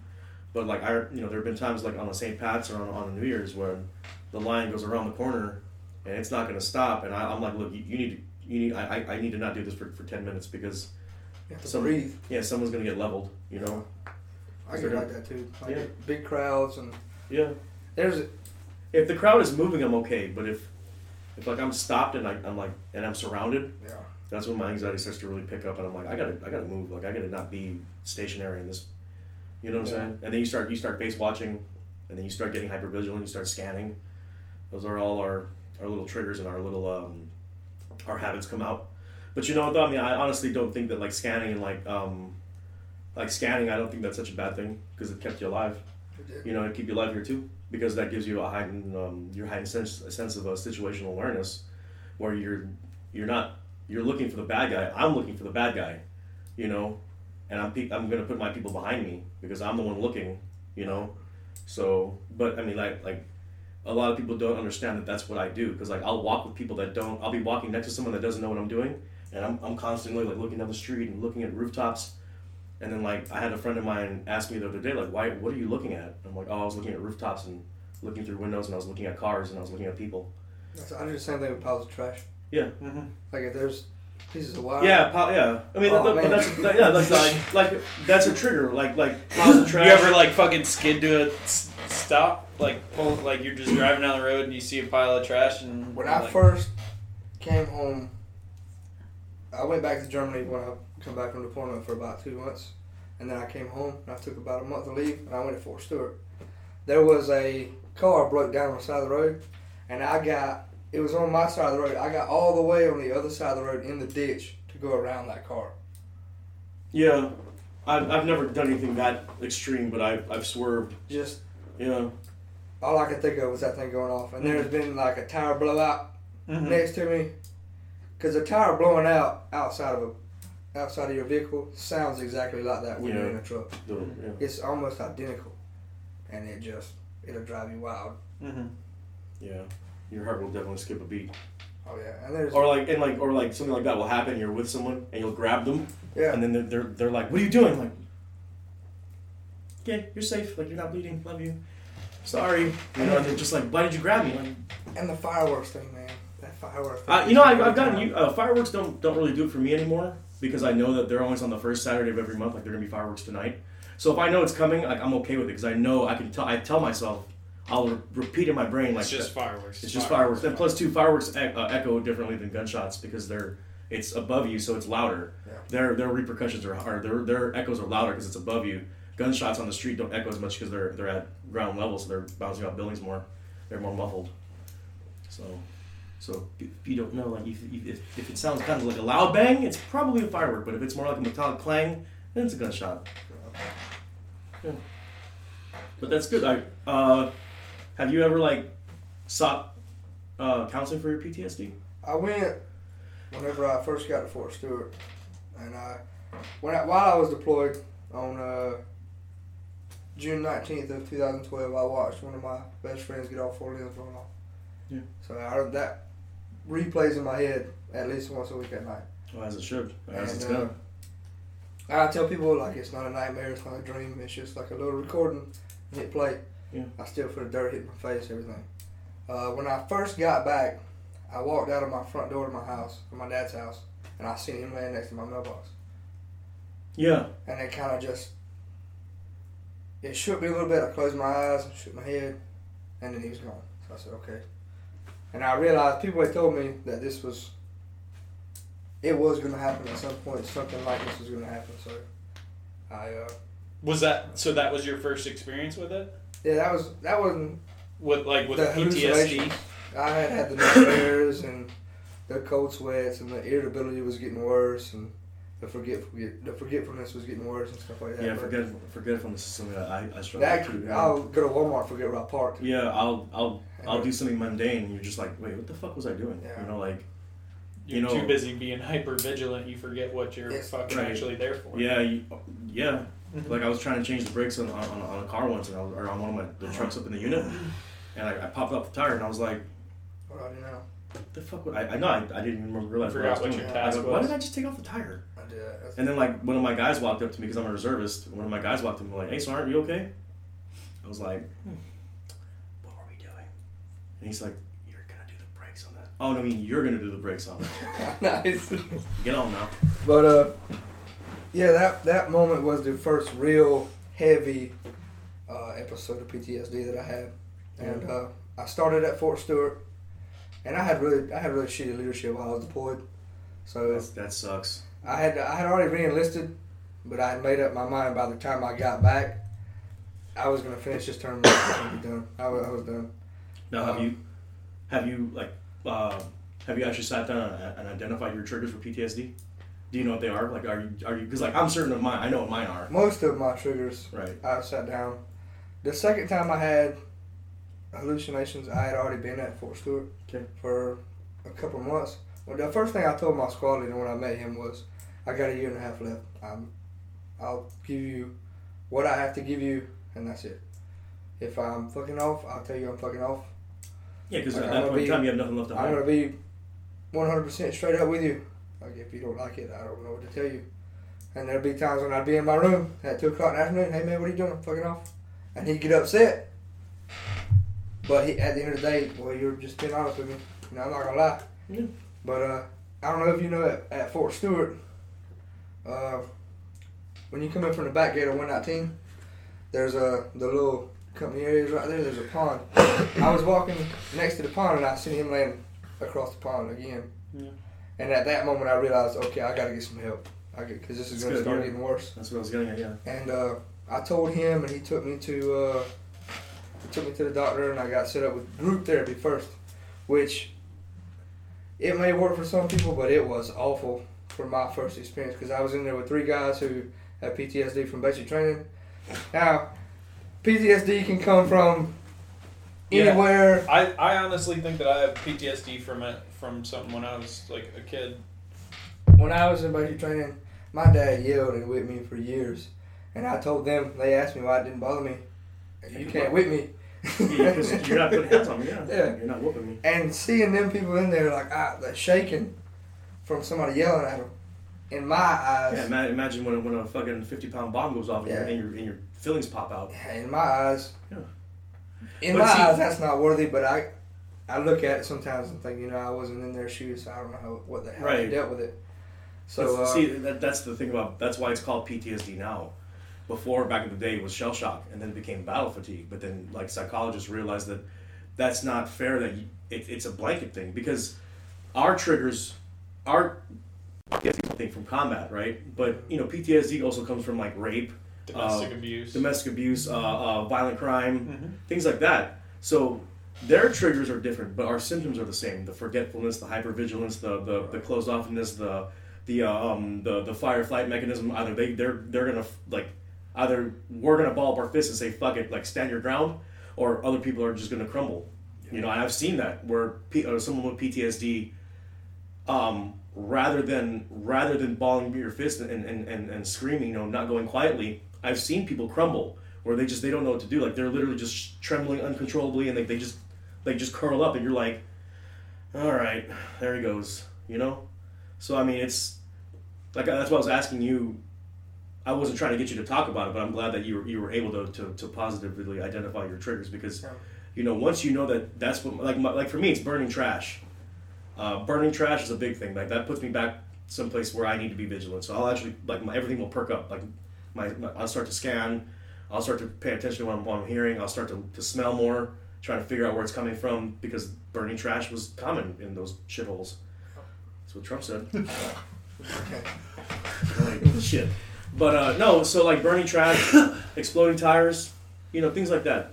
I'm on the same page as you, man. Like, I got you, dog. Like, there's, but realizing your triggers is, is, is necessary because then once you start to, like I said with fireworks, I, I know I can I can tell myself to not do that. I'll, I'll, I'll, I'll actually in my head start saying you're you're you're at Smiles, you know, you're downtown Savannah, you're having a good time, you know, like singers, you know, John's just a phone call away. Stacy will come scoop me up if I have to, you know, like, you know what I'm saying. And then the, uh, another aspect behind what we're talking about too is having a, a, a good solid support group for you, or for for everyone. You know, like there's the Veteran Center on Abercorn, they have the, the VA hospital right there on Rio Road. You know, they have um, Army One Source. They have you know PTSD hotlines. There's uh, Yeah. Facebook groups. And then, uh, you know, when me and you first started talking about all this, I got several friends that are involved with He- Healing for Heroes. They Yeah. deal stuff with Service Brewery. I shot you that number from my buddy that deals with all that Yeah. stuff. And, you know, there's there's a lot of different people that are involved. I'm not a huge fan of Nine Line with all the political stuff they get involved with, but you can go talk to them too. They they'll Oh push yeah, you yeah, to the right They'll, place they'll, too. they'll definitely they'll. yeah, I'm not Right, involved not- with the but- political stuff, but, they will like- help you yeah, if put, walk point you in the right aisle and say, direction. I'm about to commit suicide. They're gonna throw grab you. Like their their employees will grab you. Hit sit down. Let's get you a cup of coffee. Like we're gonna. yeah, I like the t-shirts. That's about it. yeah. But uh, yeah, and then when after I realized the group therapy wasn't my uh, best approach, because I'm very blunt. Yeah. You can ask him. Yeah. I'm very uh, I'm very upfront. Like if I'm at work and I Oh, you're see- you're in great company then. Yeah. We're, we're all the same way. You you've, you've heard our interactions with each if other. I'm at work, I I I struggle, which I still struggle with going back to the bottom and being on the bottom level again, because I. If there's somebody above me that I don't think they know what they're doing, I'm gonna tell them that. oh, fact, yeah. If they do shitty work and be like, man, that looks like shit. You know, I'm, I'm gonna be outspoken. Like that's just who I am. Right. You know, I know there are some times when I should work on that, but if I You're gonna tell the hard truth, Yeah, we, rather yeah, but we don't. than coddle. But in our old world, in our old lives, we don't deal with incompetency very much. Like eh, we don't we don't like inco- incompetent people. We've we've had a very incompetent platoon sergeant before that I ended up having to, to pick up the slack because he didn't know what the fuck he was doing, you know, and like it made it made my life even worse because now he's supposed to be teaching me on what I needed to do, you know what I'm saying? Because he's the senior enlisted and I'm the junior, but then I'm over here making sure that these assholes are doing the right thing while he's just in the fucking office eating cereal. You know what I'm saying? And like that, that what you just said, like I hope the whole if, if somebody above me doesn't know what the fuck they're doing, that oh, I'm the same way. yeah, I And I think part of the problem with like a lot of people that are out of the military, like that that know they have PTSD and stuff, and for one, the the VA processes are fucking most of the time very shitty. But once you get that designation, like you you lose a lot of your fucking rights.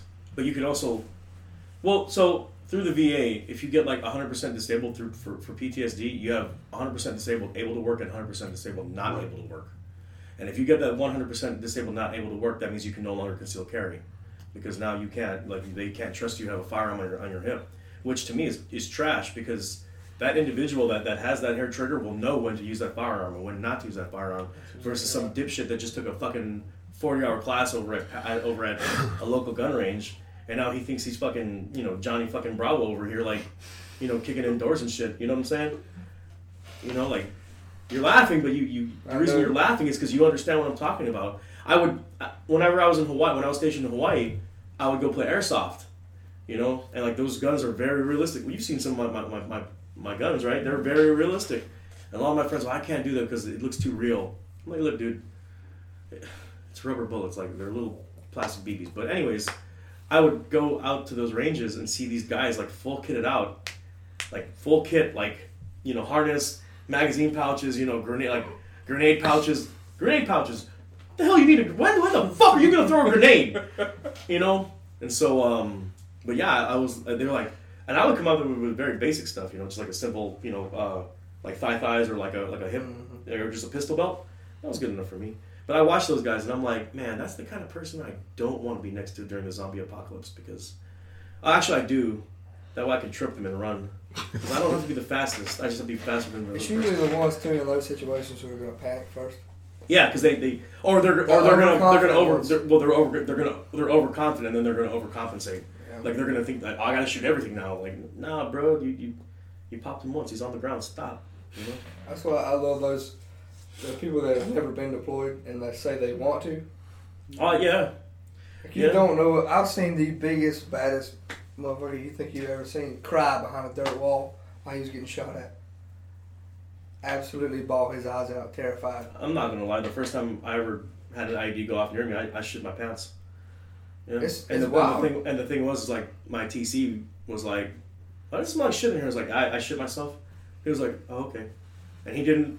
No one made fun of me. You know, we, we got to our little checkpoint, and then they were like, I, I, I got out and started like taking off my trousers. You know, everyone's like, you okay? He's like, yeah, when the ID went off, I shit myself, and everyone's like, oh okay. Like no one, no one really. They kind of chuckled, be like, oh, is it a good one? What'd you have?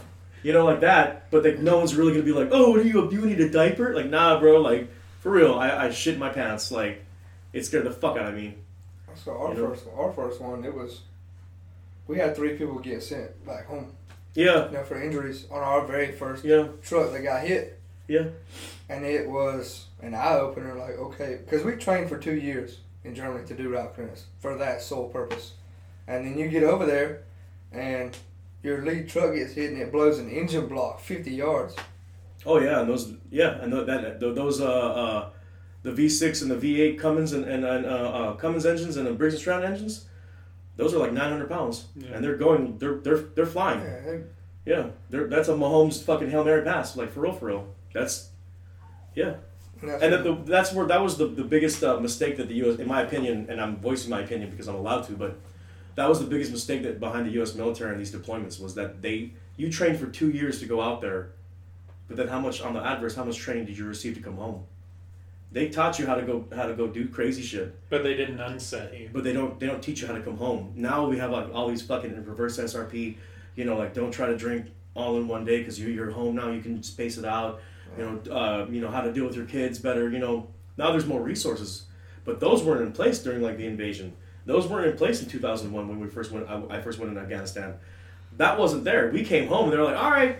Now, luckily for me, I I went back Party to on. Right. So like we, we got we the, the plane touched down, the plane touched down. The fucking C seventeen uh, over at Hickam, the C 17's uh, back door opened up. We we we we walked off of it, got into a bus. They took us up to Wheeler, up to Hunt, or Schofield. We checked in our rifles. We scanned our ID cards. We were home. Then they marched us into the hangar, and everyone's all crying and, and stuff like that. Then you go home, and you're like, What do I do? yeah, what do I do now? Right, and like, you know what I'm saying? Like, I, I know what I did. I took a shower and I went the fuck to sleep. Yeah, I remember when uh, when when Howie and all them boys first came back off that last one, when Ray and everybody, we went and picked them all up, and like for probably three or four hours, because Howie's dad and everybody came back. They came back. Every, there was hugs and smiles. We took them back to the house, and probably for like three or four hours, they were dead silent. Yeah, They had to like yeah. Deep Because what, what, what it is is it's like the surreal. It's uh, well, like when I came back from my, my first one in 2001, it was it was just a Bosnia tour, but that was seven months, and it's like you go from that, that state of hypervigilance to, to, to nothing. It's and like the best way I can explain it is it, it's a very dual existence. You know, like you you if you ever if you're ever in an airport somewhere and you see, you know, um, like a soldier hugging hugging their wife or hugging their child, that's a beautiful thing because in that instance he's a human. He he has empathy, he has love, he has people that care about him. But then you know for a fact that if he's redeploying, he or she is redeploying, within within seven days they're going to be you know performing acts of incredible violence. Mm-hmm. You know, That's why I try to tell people like when you're when you're over there, you hear people talk about how they how people act over there towards us, like Taliban, how they look at you. Like it was nothing to see people over there know that they hate you and be like, I, Like I could shoot him right now and never feel any remorse whatsoever. Yeah. It was to the point when I got blown up. There were kids. Ten minutes before I got blown up. Yeah. I gave pop tarts, Gatorades, crackers. These kids knew where that IED was because they stopped before I got to it, That's why they wouldn't go further. and that's what that point is what showed when I started showing no remorse. Kids, women, children, they all know. Yeah. And it's But you have, to, I mean, I I get what you're saying, but uh, once again, playing devil's advocate, if they tell you where it's at, then that means They're You're- incriminated. right. They're you're, they're snitching. It's like if you go to jail and you snitch, like you're fucked. It's the same thing for them. If they tell us where it's at, now once we leave, they're good when we're there, but once we leave, now they're on their own again. Yeah. That's why they. I mean, in my, I mean, I'm, I get what you're saying. I completely 110 percent agree. Like you're, we're on the same page, pal. You know, I remember, I remember uh, in Baghdad and things like that in Mosul, uh, whenever they put like the curfew orders out, they said anything past eight o'clock, if it's not dressed like us, we drop it. So like you would see people like sprinting home, seven, you know, 1959, and they're they're sprinting home because 2000's right there. Because once once that 2100 mark hits, it, it light them up because they're not us. Now, I mean, like to me, I know myself. I wouldn't. I wouldn't. It would be very difficult for me to shoot a, a, a, child a better judgment. yeah, I, I, I know what's going on. He lost track of time. He was playing with his friends, and he forgot what time it was. I was like, oh shit! Now I need to run home, you know. And I remember hearing like the the interpreters up with the bullhorns like, "Go home. They will shoot you." You know, and a lot of times it became just uh, you know warning shots like, you know, aim, aim high left or high right, just so that they duck and then they know to go inside. You know, so yeah, those those were those were good times, man. Like those. No, yeah, man. Like it was that was a different kind of Different Shit was- world. Yeah, dude. Like that was, shit was different, man. Thinking about some of the stuff we did over there, like we, we used to use children for our advantage. you Yeah. take a handful of candy and you throw it at a culvert. If the kids go get it, it was clear. Yeah, If they wouldn't go get it, there's a bomb in the culvert. yeah, Every yeah. time. And you can always tell. You can always tell who. After after going on so many convoys, you can always tell who was Christian and who was Muslim. Yeah. Because the Christians would always look both sides of the road and would wait. The Mu- Muslims would just walk out because it's inshallah. If it's God's will that you get run over, you're gonna get run over. It was crazy, you know. And like the the uh, the INA, the ANA guys, the Afghan National Army, and the, Oh, and the, and the Iraqi know. National Police, the INPs, those motherfuckers, man. If you had a good crew that actually cared about, you know, what they were doing in their coun- in their own country, you wanted them. But if they were if they were just fucking, if they weren't, paid. yeah, if they were just trying to just trying to get a check, they'll leave you. Like shit happens, they're bye.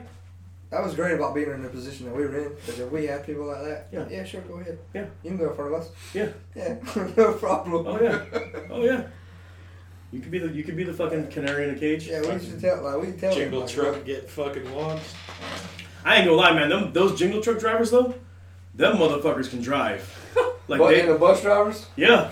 Oh yeah, man. 500 buses. Oh yeah, man. And you'd be on some like mountain pass, you know, and your and your and your your your, your fucking convoy is like nine or like like 15, 20 deep, and they're just weaving between you like they're like they're not even trying, like a fish in the sea, just fucking bobbing and weaving. You're just like this motherfucker. And the thing is, is like you're we're already in the I win you lose vehicles. Mm-hmm. I'm gonna win because I'm I'm solid steel and I'm my engine's bigger. And you're under orders not to stop. right. When you You're in you're in a, you're you're, you're in a you're in a tin you don't can you're in a tin can, I'll plow through you, and, and my truck will just be like, "Ma!" You're like, is there any more for me? Yeah, I drove. That's why I drove a Buffalo. I don't, Mhm. You know what a Buffalo is? Yeah. Yeah. A truck. It's a six-wheeled, thirty-ton truck It's kind of like a made of steel. yeah. It's a fortress. Did you have the Did you have the, the arm in front too? The the little um rake? yeah that rake thing in front of you, the one you can you can drop and it'll it'll I just had the, the hydraulic one that sits on top. Oh. Well, the, Okay, yeah. It's a it's a Buffalo arm, but I never had anything out in you never had the little the little spear that, that, that you can you can deploy in it little. Mm-mm. Oh, okay. I, I mean, there's would've. just different mo- yeah I wish I would have. Man, that'd Yeah. been awesome. because they had the ones that they had the ones that would uh, block um cell phone Mhm. uh yeah they would block cell phone reception. Yeah. Uh, They, yeah. there was plenty of times we didn't. They would tell us, like where I was. I was in RC East in Ghazni province. Yeah, that's Iraq. Yeah. Yeah, Afghanistan. Wait, RC East? Yeah, RC East in Afghanistan in the Ghazni province. And there would be times when they would tell us, "All right, when we turn around, you do not stop." No, you were in Ghazni? Mhm. Did you ever see the Polish uh, We were helicopter with the there? Polish. The Hinds. Yeah, the Hinds. They were our uh, maneuver support. Right. Did you did you see how they took off Yeah. from that flight line? That was the wildest thing. Like they there was a cliff on the end, and a Hind is a big up armored fucking helicopter, and you're you're already at altitude, so you don't have torque to just pick straight up unless you're in a fucking Chinook. They would roll down the flight line on one on the on the nose wheel. They would roll down the flight line on the nose wheel, and then when they got to the fucking end, they would fall, and then they would like a like you know you've seen the albatross how they like mm-hmm. they do that little thing like that. That's what it fucking looked like. And then whenever they would set the runway lights, they would take their little fucking Hilux and face it downhill, and the guy would just walk behind and grab a light and set it down, grab a light and set it down as, as it was just rolling down the hill in neutral. And then how they picked it up, they, that's how they would pick it up. The next morning, they would fucking put the Hilux on the end of the flight line, pop it into neutral, and start to roll down the hill. You just throw the lights in the back of it. The Polish guys are awesome. They Yeah. absolutely no fucks. And their D, their DFAC was really good. Yeah. They tried to. I don't know if you remember this. They tried to do budget cuts while I was deployed, and they were going to get rid What of year were breakfasts. you? What year were you in Ghazni? I was in there from February 2012 to February 2013. Oh, I was in. I didn't make it to Ghazni by then. I was in. Uh, because I was in Salerno, uh, 2000. Were you there for the Yeah, hit? Yeah. We almost Uh, had to go FOB Chapman. out there. I guess the one that got hit with a VBIED. Yeah, the the the, the Everything like they, that. they hit us too on Salerno. Yeah. Yeah, but uh, Chapman was the one on, on Zero Dark Thirty. Yeah. Yeah, that, that that was like I could if I stood up on, on my blast guard on the flight line or on, on top of my Kiowa, I could see FOB Chapman. Like I, I, I remember seeing the gym and I remember seeing the, the dining facility, and then I remember when it blew up because it, it it shook the fuck out of us. Like even where we were, you know. Yeah. Wow, That's wild. That's where uh, Lou Lou and, and never mind. Why are you so concerned about? No, that's where that's where they're not gonna listen to this. That's Yeah, where, none that's of them when listen. uh, that's when uh, Lou and Crawley uh, used to do uh, a topless uh, aircraft maintenance. They, they would they would walk out there and they, they grew their beards and they would literally be fixing a helicopter with no shirt on because it was they had they had the only the the um, people in charge of the fob were the Polish, so they didn't give a fuck what we did. So our Polish, that's where they they tried to take breakfast. Yeah, The Polish guys was like, no, we, we're a Polish fob. We eat breakfast. We eat breakfast, yeah. I remember that shit where they, they said we're gonna what they did for us was they were gonna take away lunch and just issue an MRE after breakfast chow.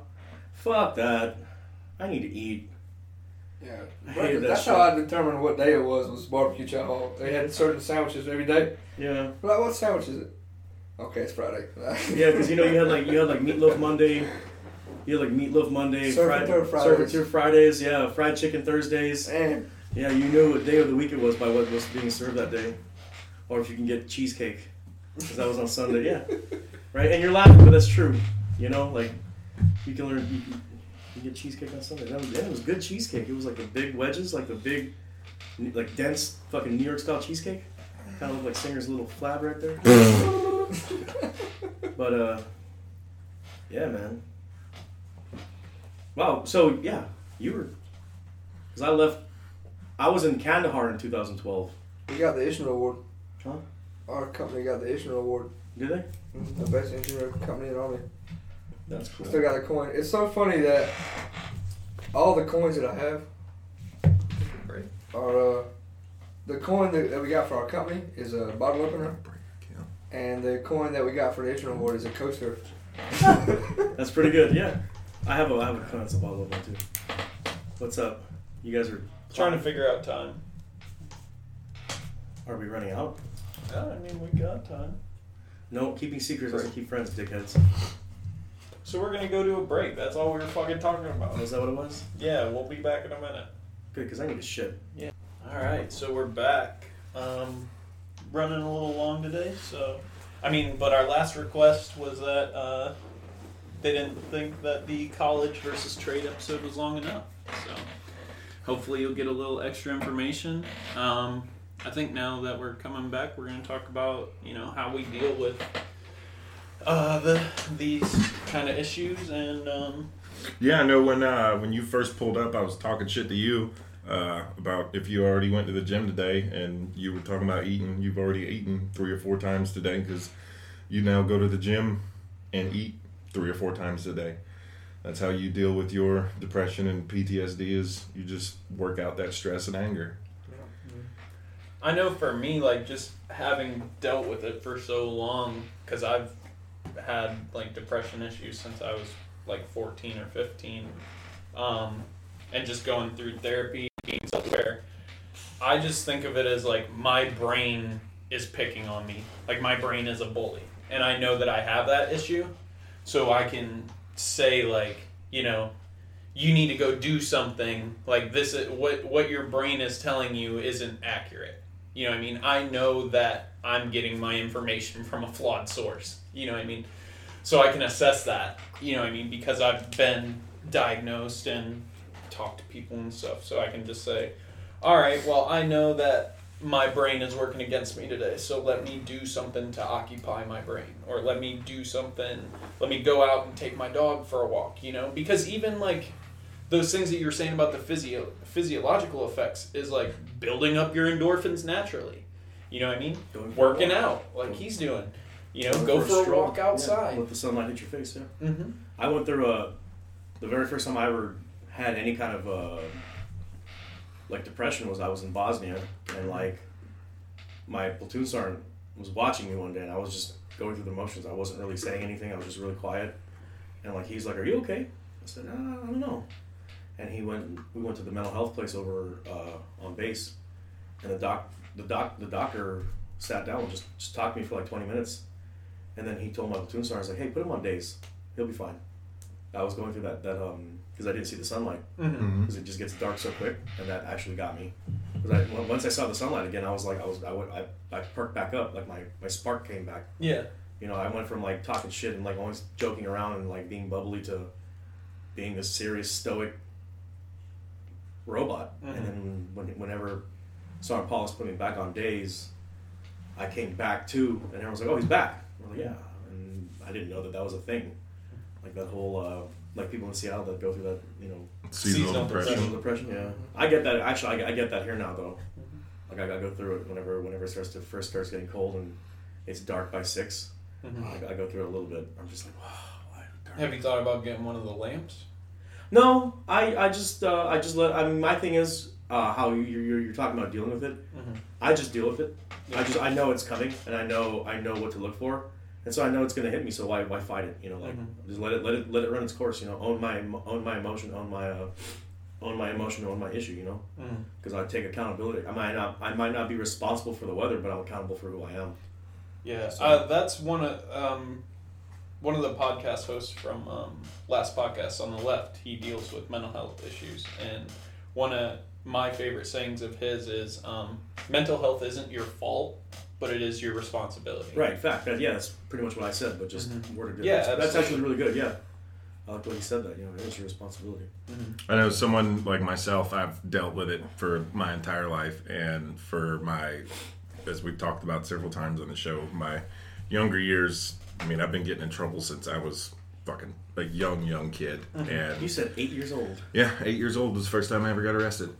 And from eight to eighteen, You know, I see you as that little, uh, that, that little black cat. I want to do hood white stuff with my hood white friends. yeah, yeah, I yeah. See, I see that. I did a lot of Spicy. dumbass shit, and then for the longest times, it was drugs, drugs, drugs was my getaway.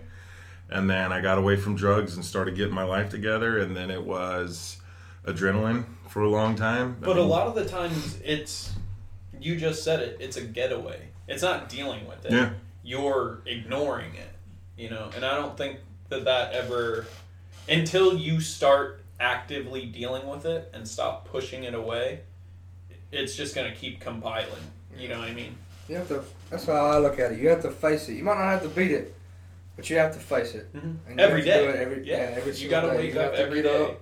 You have to realize either today's going to be a smooth day or I'm going to have to fight today. Yeah. And you got to be ready for e- for both days. You know, Well, I mean, I also, and then like, so I stopped doing drugs, and then it was adrenaline and partying and sex and everything else was just like that was my therapy and my, you know, this was getting off my energy and everything else. And then over the past what two years we've been doing this, this has basically been a therapy session for me. We come in here, we talk, we hang out, and we talk about serious issues and different shit. And every single episode, we bring up different shit from our lives, and this is basically a therapy session for me. Mm-hmm. I like to masturbate a lot. Jesus Christ. That really helps. Oh yeah.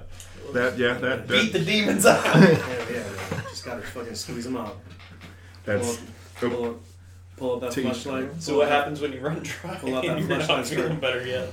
Pull out that. pull out that flashlight and just start churning butter. Actually, I, I intentionally decided to bring up flashlight on the podcast because Hitler and, and flashlights haven't been mentioned on, on your podcast in quite a while. When it was a re- reoccurring thing for several of your early episodes, Yeah. it kept coming out, and like I noticed. We it- talked it- about flashlights that much. I think it was just your story of sharing one. Oh yeah, yeah. can borrow it you wear a condom. Did you ever share a, a, a flashlight with someone when you were deployed? No, when I was in Germany, we had a rubber rump that made its rounds, but never a flashlight. You ever make a fifi downrange? You take What's two- the difference between a rubber rump and a flashlight? It's a whole It's a piece. full. It's so it's just the look. it's more extended. Yeah. it's more than a flashlight. You flashlight. wake up one morning and be outside your door. Oh, it's My morning, turn. This morning. It's my turn. With, it's my turn with the sex box.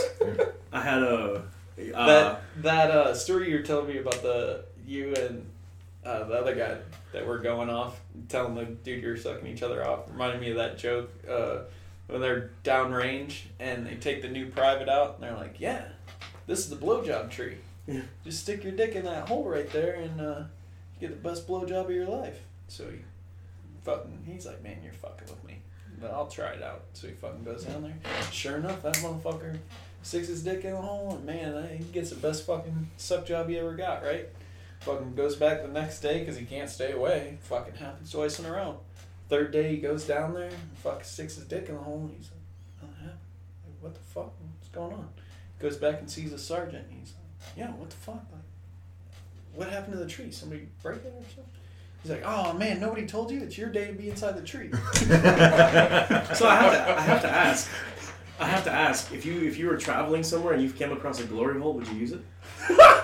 No, Really? no. I would. Con- I would Probably. consider it. I would consider it. Traveling Could you imagine five years? overseas. No, I'm. I'm I, I, I don't think. I don't know. Like I don't think there's any um, glory holes here in Savannah. My fascination with that would be five years down the road, just watching one of those videos like, hey, Wait a minute. that's not mine. you know. I'm You know- famous. You know. It's. What, One million views. there you go. It's like on, it's like on, it's like on Porky's.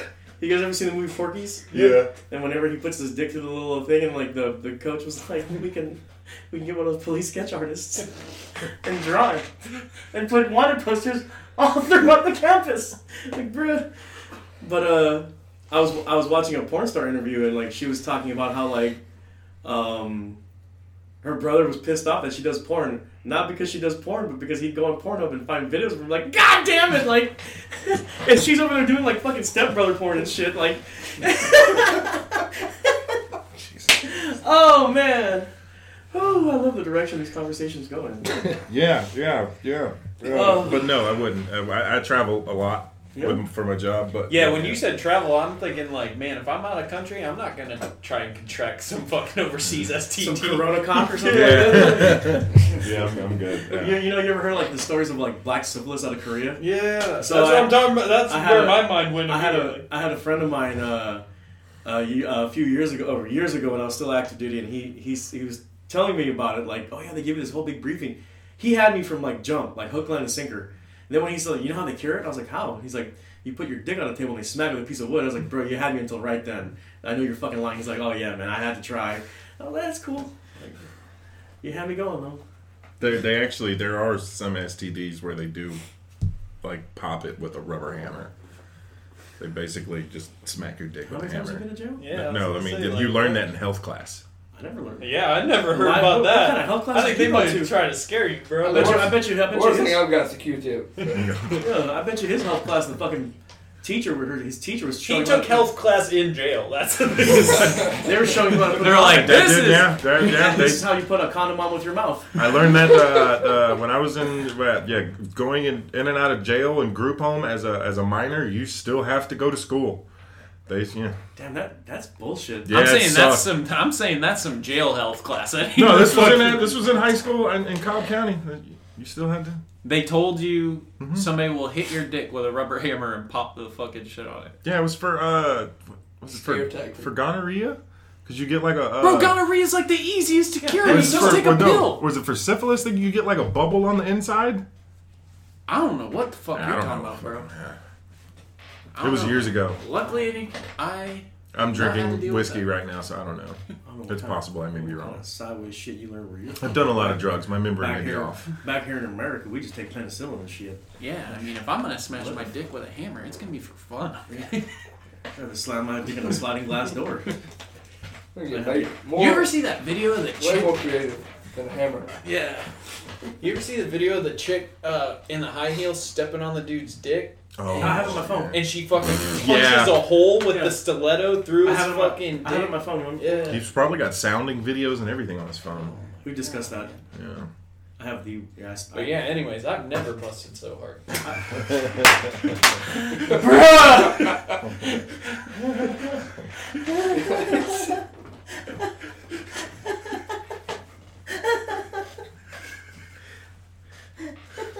But yeah, bringing it back. Anyway, uh, yeah, there are avenues for help. Try to find something constructive. Yeah.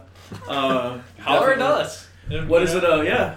Yeah, You know if where yeah, if you know us, if yeah, yeah, all of my close personal friends know that you, you got my number. If you need somebody to talk to, feel free to reach out to me. Yeah, I'm calling. Just So we never got to. I mean, So nobody's taking medication.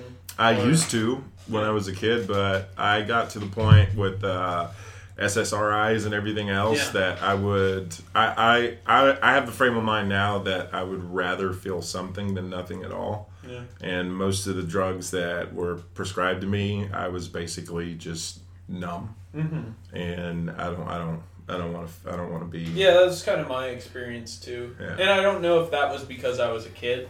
You know what I mean?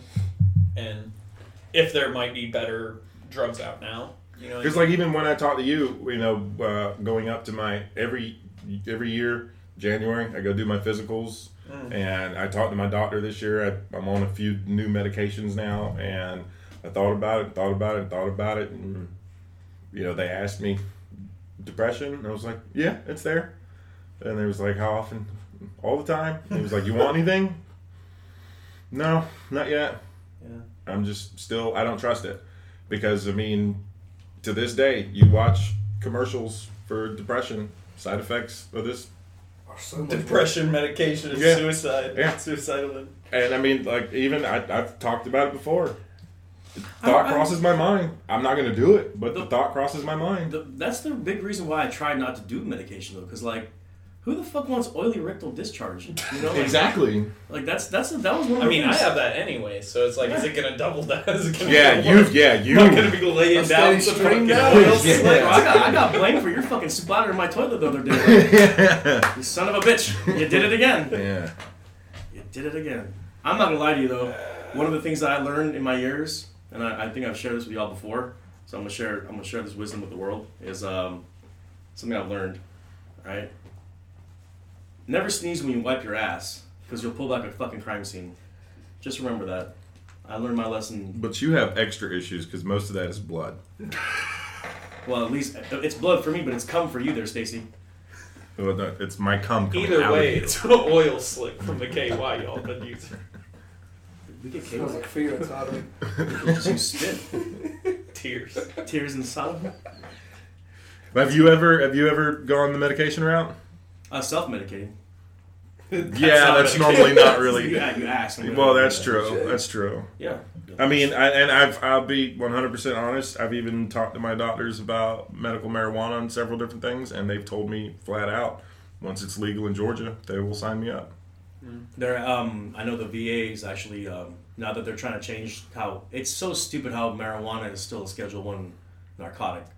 You know, it's it's up there with heroin. Like, Well, because most of the people that still make the laws grew Right, up right, right, through that right. you know, The- the yeah, the- Or marijuana because reefer it mass, benefits the prison industrial complex. that and you know drug pharmaceutical, companies yeah, who drug companies. pharmaceuticals, yeah.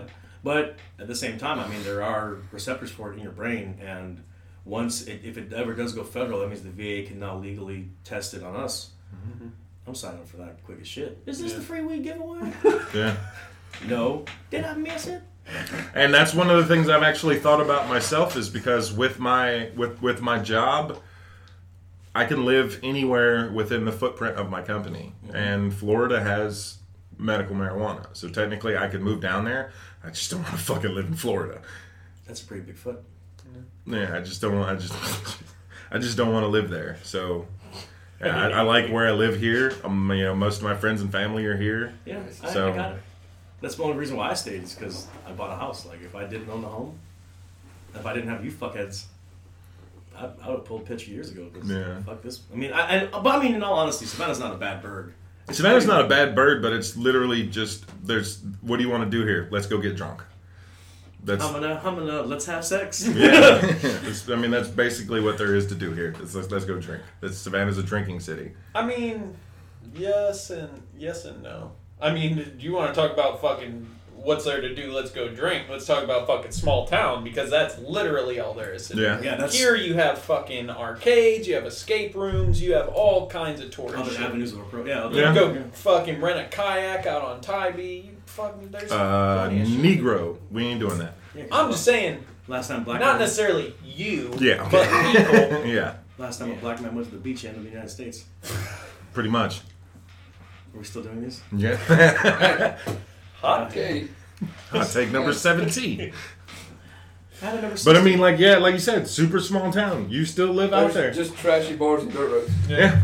That's And it. And then it's basically you're either gonna go drink in the bar or you're gonna go drink and drive down the dirt road. Yeah, or smoke crystal methamphetamine. Yeah. Or cook it. You know, I really thought about doing that once, like Breaking Bad style, like type deal, like cooking meth. You don't want to do it. I don't. Been It's there, done that. As fuck. It is, Yeah, and it smells like cat pee. yeah, Mm. yeah. But you make a lot of fucking money. If you but do it's it right. It's also like Really, you have to deal with the clientele. Yeah. That's true too. I got a gun. Mm. It's not. It's not. I wasn't talking about the dangerous part. I was talking about the annoying. Oh yeah, fucking yeah, yeah, yeah, yeah, yeah, We had a dude come by the bar the other night. I could tell he was on something. I think he was on meth because he, he his eyes were everywhere and he, he didn't like when he was talking. He was like damn near dancing. It was weird. Like I was just staring at him. I was like, this dude's not coming. He's not gonna walk through this door. And then he luckily he didn't try. He was just like, all right, bye. And he like just floated off in the night. Like okay, don't come back. That was probably Adderall. No. no I was thinking Molly. if he's Possibly. fucking No, dancing, yeah, and yeah. shit. that's probably Molly. Yeah, because we have the music outside, so it was probably Yeah, that's Molly. probably Molly. Yeah. Also, very fun drug. Never tried it. I can make a phone call. I, You what I want really to advertise that, Bro, I really want to do. A, I really want to do a, uh the Joe Rogan DMT shit because I want to try that. I heard It's on the list. Really? It's on. No, no, no, no, no, no. Not on, not on the. Never mind. It's on his bucket list. Yeah, It's on my bucket list. Oh. It's on my bucket list. There's nowhere around here I can get. You guys but it's ever heard about bucket that um, that one drug where you see a, a, a dude like talk to you, um, where you can ask him like, Talking about meth. no, it's like mean, you uh, can do that too. It's like an African drug where you eat the you eat the root and then like, ah, I'll have to text my homeboy about it and ask him. I'll text you. talking about like ayahuasca. Yeah, talking about ibogaine? ayahuasca. What is it called? Not iocane. No, Ibogaine? ibogaine? and ayahuasca is the same thing, isn't Ibogaine, it? whatever Or it is. they're It's, it's they're close. very closely. They're close. But what, related, wait, I wait, what it believe. is is like everyone that, that's taken it say that like a, a guy will appear and you can ask him like the questions of the universe and he answers them. And I, I think that's dangerous. But the high is supposed to last like a whole day, like 24 hours. I don't. I don't want that. Yeah, I don't want, I don't that, want either. that. I don't Because want that's that. to, to hold a 24 hour trip. Like, I don't want that. The closest I got to anybody talking to me was absinthe. Yeah. That was. I seen the little fairy and it's okay. I have to put this bottle down. We get the worm though, so that was. that was And then stop. Yeah, that was. That was Germany. Yeah. yeah. Well, they get the real shit there. not Yeah. the bullshit here. Oh yeah. It's, You can uh, get the real it's shit here. You just have to get it shipped over and go through the whole process. Huh. I put drinking legit absinthe on the same level as doing shrooms. I uh, I saw a meme. I saw a meme today that said, uh, "Stop making new flavors of Coke. Either put the cocaine in back into it, or just shut the fuck up." I was like, "Yeah, that's, that's Technically, it's still in there. Just, just the don't have- upper, yeah. yeah. The, so mm-hmm. they they still use cocaine for flavoring, but the coca leaves. Yeah, they still use coca. Coca leaves are, is still in there. You just don't get the amphetamine upper portion. Oh, it's like a CBD then. Yeah, So, like, it's kinda like that, yeah. hallucinogenic That's a fact. Yes, It's still in there. What I want to know is, do you if you took CBD, will you still piss hot? No, if you get the correct I've stuff, heard. I've heard otherwise you get it, that if you can still yeah, it, it's still trace amounts, but if you get the correct, if you go to uh, like a gas station and get some bullshit, you probably will. But if you go through like a reputable like CBD MD, nine times out of ten you will not. I just want it for inflammation because I heard it does wonders. Yeah, like they have really good stuff. They have like CBD PM and several different things, and they're- CBD is really good for inflammation and, and I've stress used and uh, anxiety. topical stuff too. yeah, Like that roll on, that roll Yeah. on is really good. Yeah. Yeah, I put in my dick and fuck for hours. no, And don't no, it's do got that. like spearmint or yeah, some shit. yeah, it's got like it's, it's, kind of like an icy hot kind of thing. Do not do that. Wait, where? do- Icy hot. You. Anything with icy hot around generals is bad. Really? I did that. Bro, we had a kid in basic. We got him to put fucking tiger balm on his nuts. Bro, you know Oh what's my crazy? God. Is like you, you guys are gonna agree. You run into the dumbest motherfuckers though. I had this one kid. He was talking about when we were in Iraq. He didn't shit for like three days. He's like, man, I haven't shit in three days. I was like, oh yeah, just drink some faucet water. Come right out. He fucking drank a bottle's worth and we like got dysentery. And was on course for a week because he couldn't stop shitting.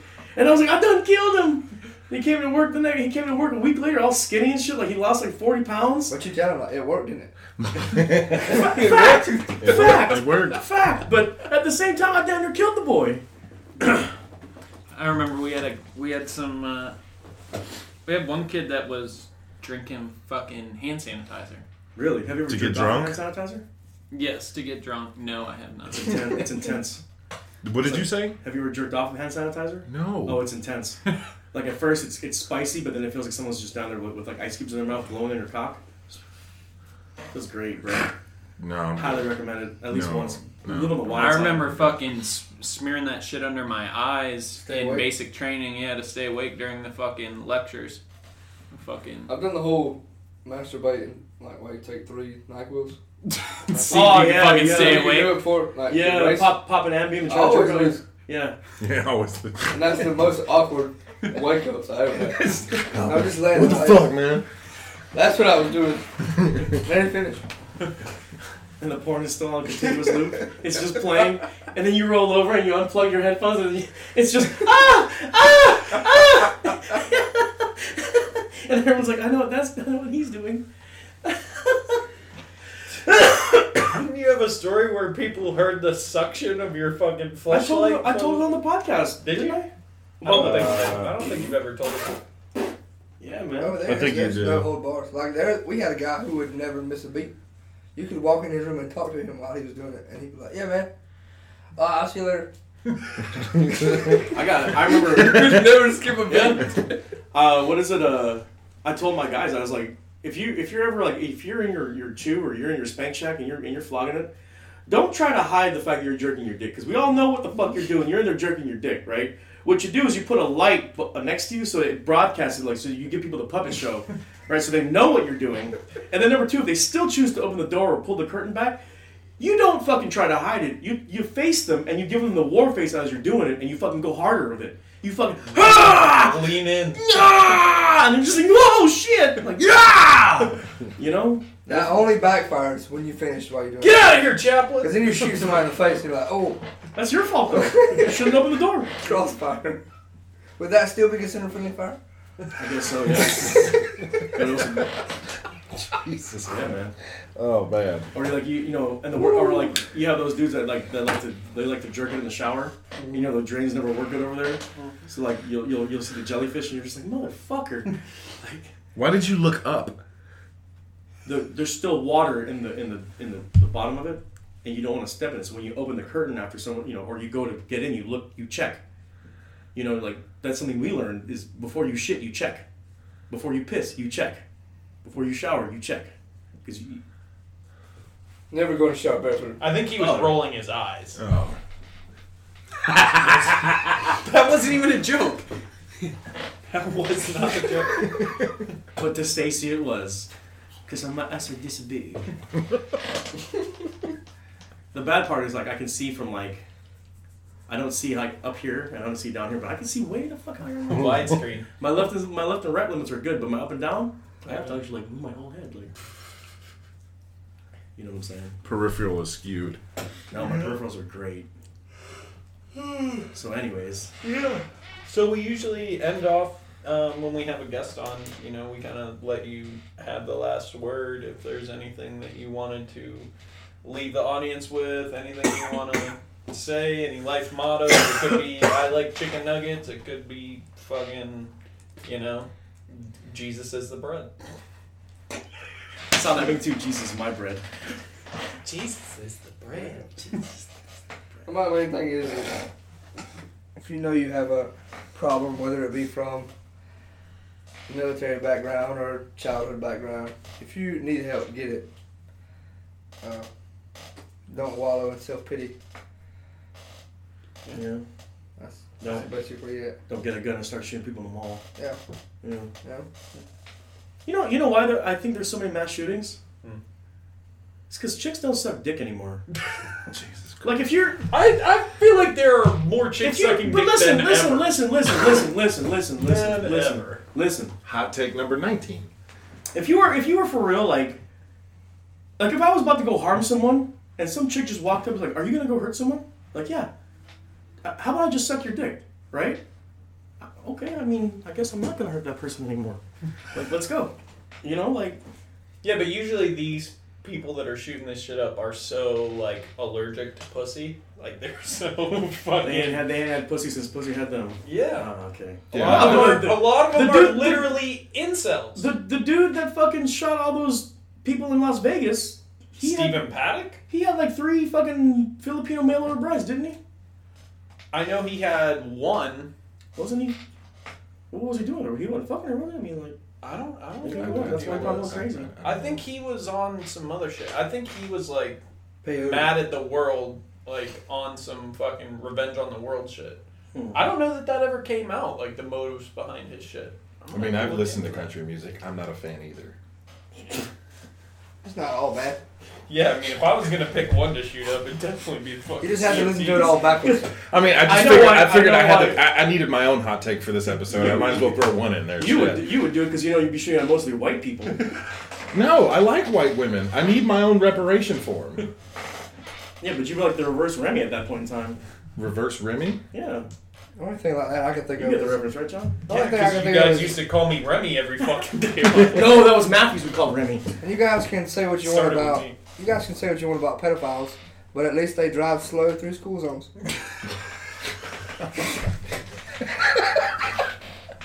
I like that actually. I'm gonna start using that. Thanks, man. That's, that's good. Thanks, man. oh, Well, I love that one. Yeah, that's, that's actually a really good one because I'm We're Catholic. fucked up people, but we got good jokes. No, that, that was yeah, like I said, that, that was a good because I'm Catholic. So like, you know what I'm saying? Priests obey the law. Drive slow through the school. technically, they don't some obey the laws, law. some Yeah, some laws. laws. Ah, where does it say in the? Yeah, it does say in the Bible. yeah, yeah, it does. Sodomy don't bother me. With that, seek What was. John's? Uh, what was John's? Uh, what was your parting shot? Oh, jeez. He was saying that if you need help, it was a, it was actually we were serious for a second. Yeah, um, If yeah, you need help, seek it. yeah, and uh, we're we're here for you. Uh, give us a call. Um, Comment on the Facebook. And- Ro- uh, Robert Paul Champagne, if you're listening, hit us up on Instagram. Stacy's been waiting for you to hop in them DMs. And Stacy will suck your dick. He'll be the guy in the tree this week. There you go. That's No. gonna be a, that's gonna be a really big tree though. But yeah. RPC, if you want to fund us uh, some tickets and make it up that way to New York, there's lots of stuff we'd like to see. Stacy would like to see the inside of your apartment. And your penis. I'd like to see the art museums, you know. Well, let's make it happen. I want to get Joe has an aunt in Manhattan Yeah, or we something. got some really good Chinese food up there. Oh, bro, I love Chinese food. Yeah, me too. You know that. Then I eat your And dog. then we eat our dog and get a big order of bows hack noodle. Bye. Bye. I didn't bring my ukulele. See us next week.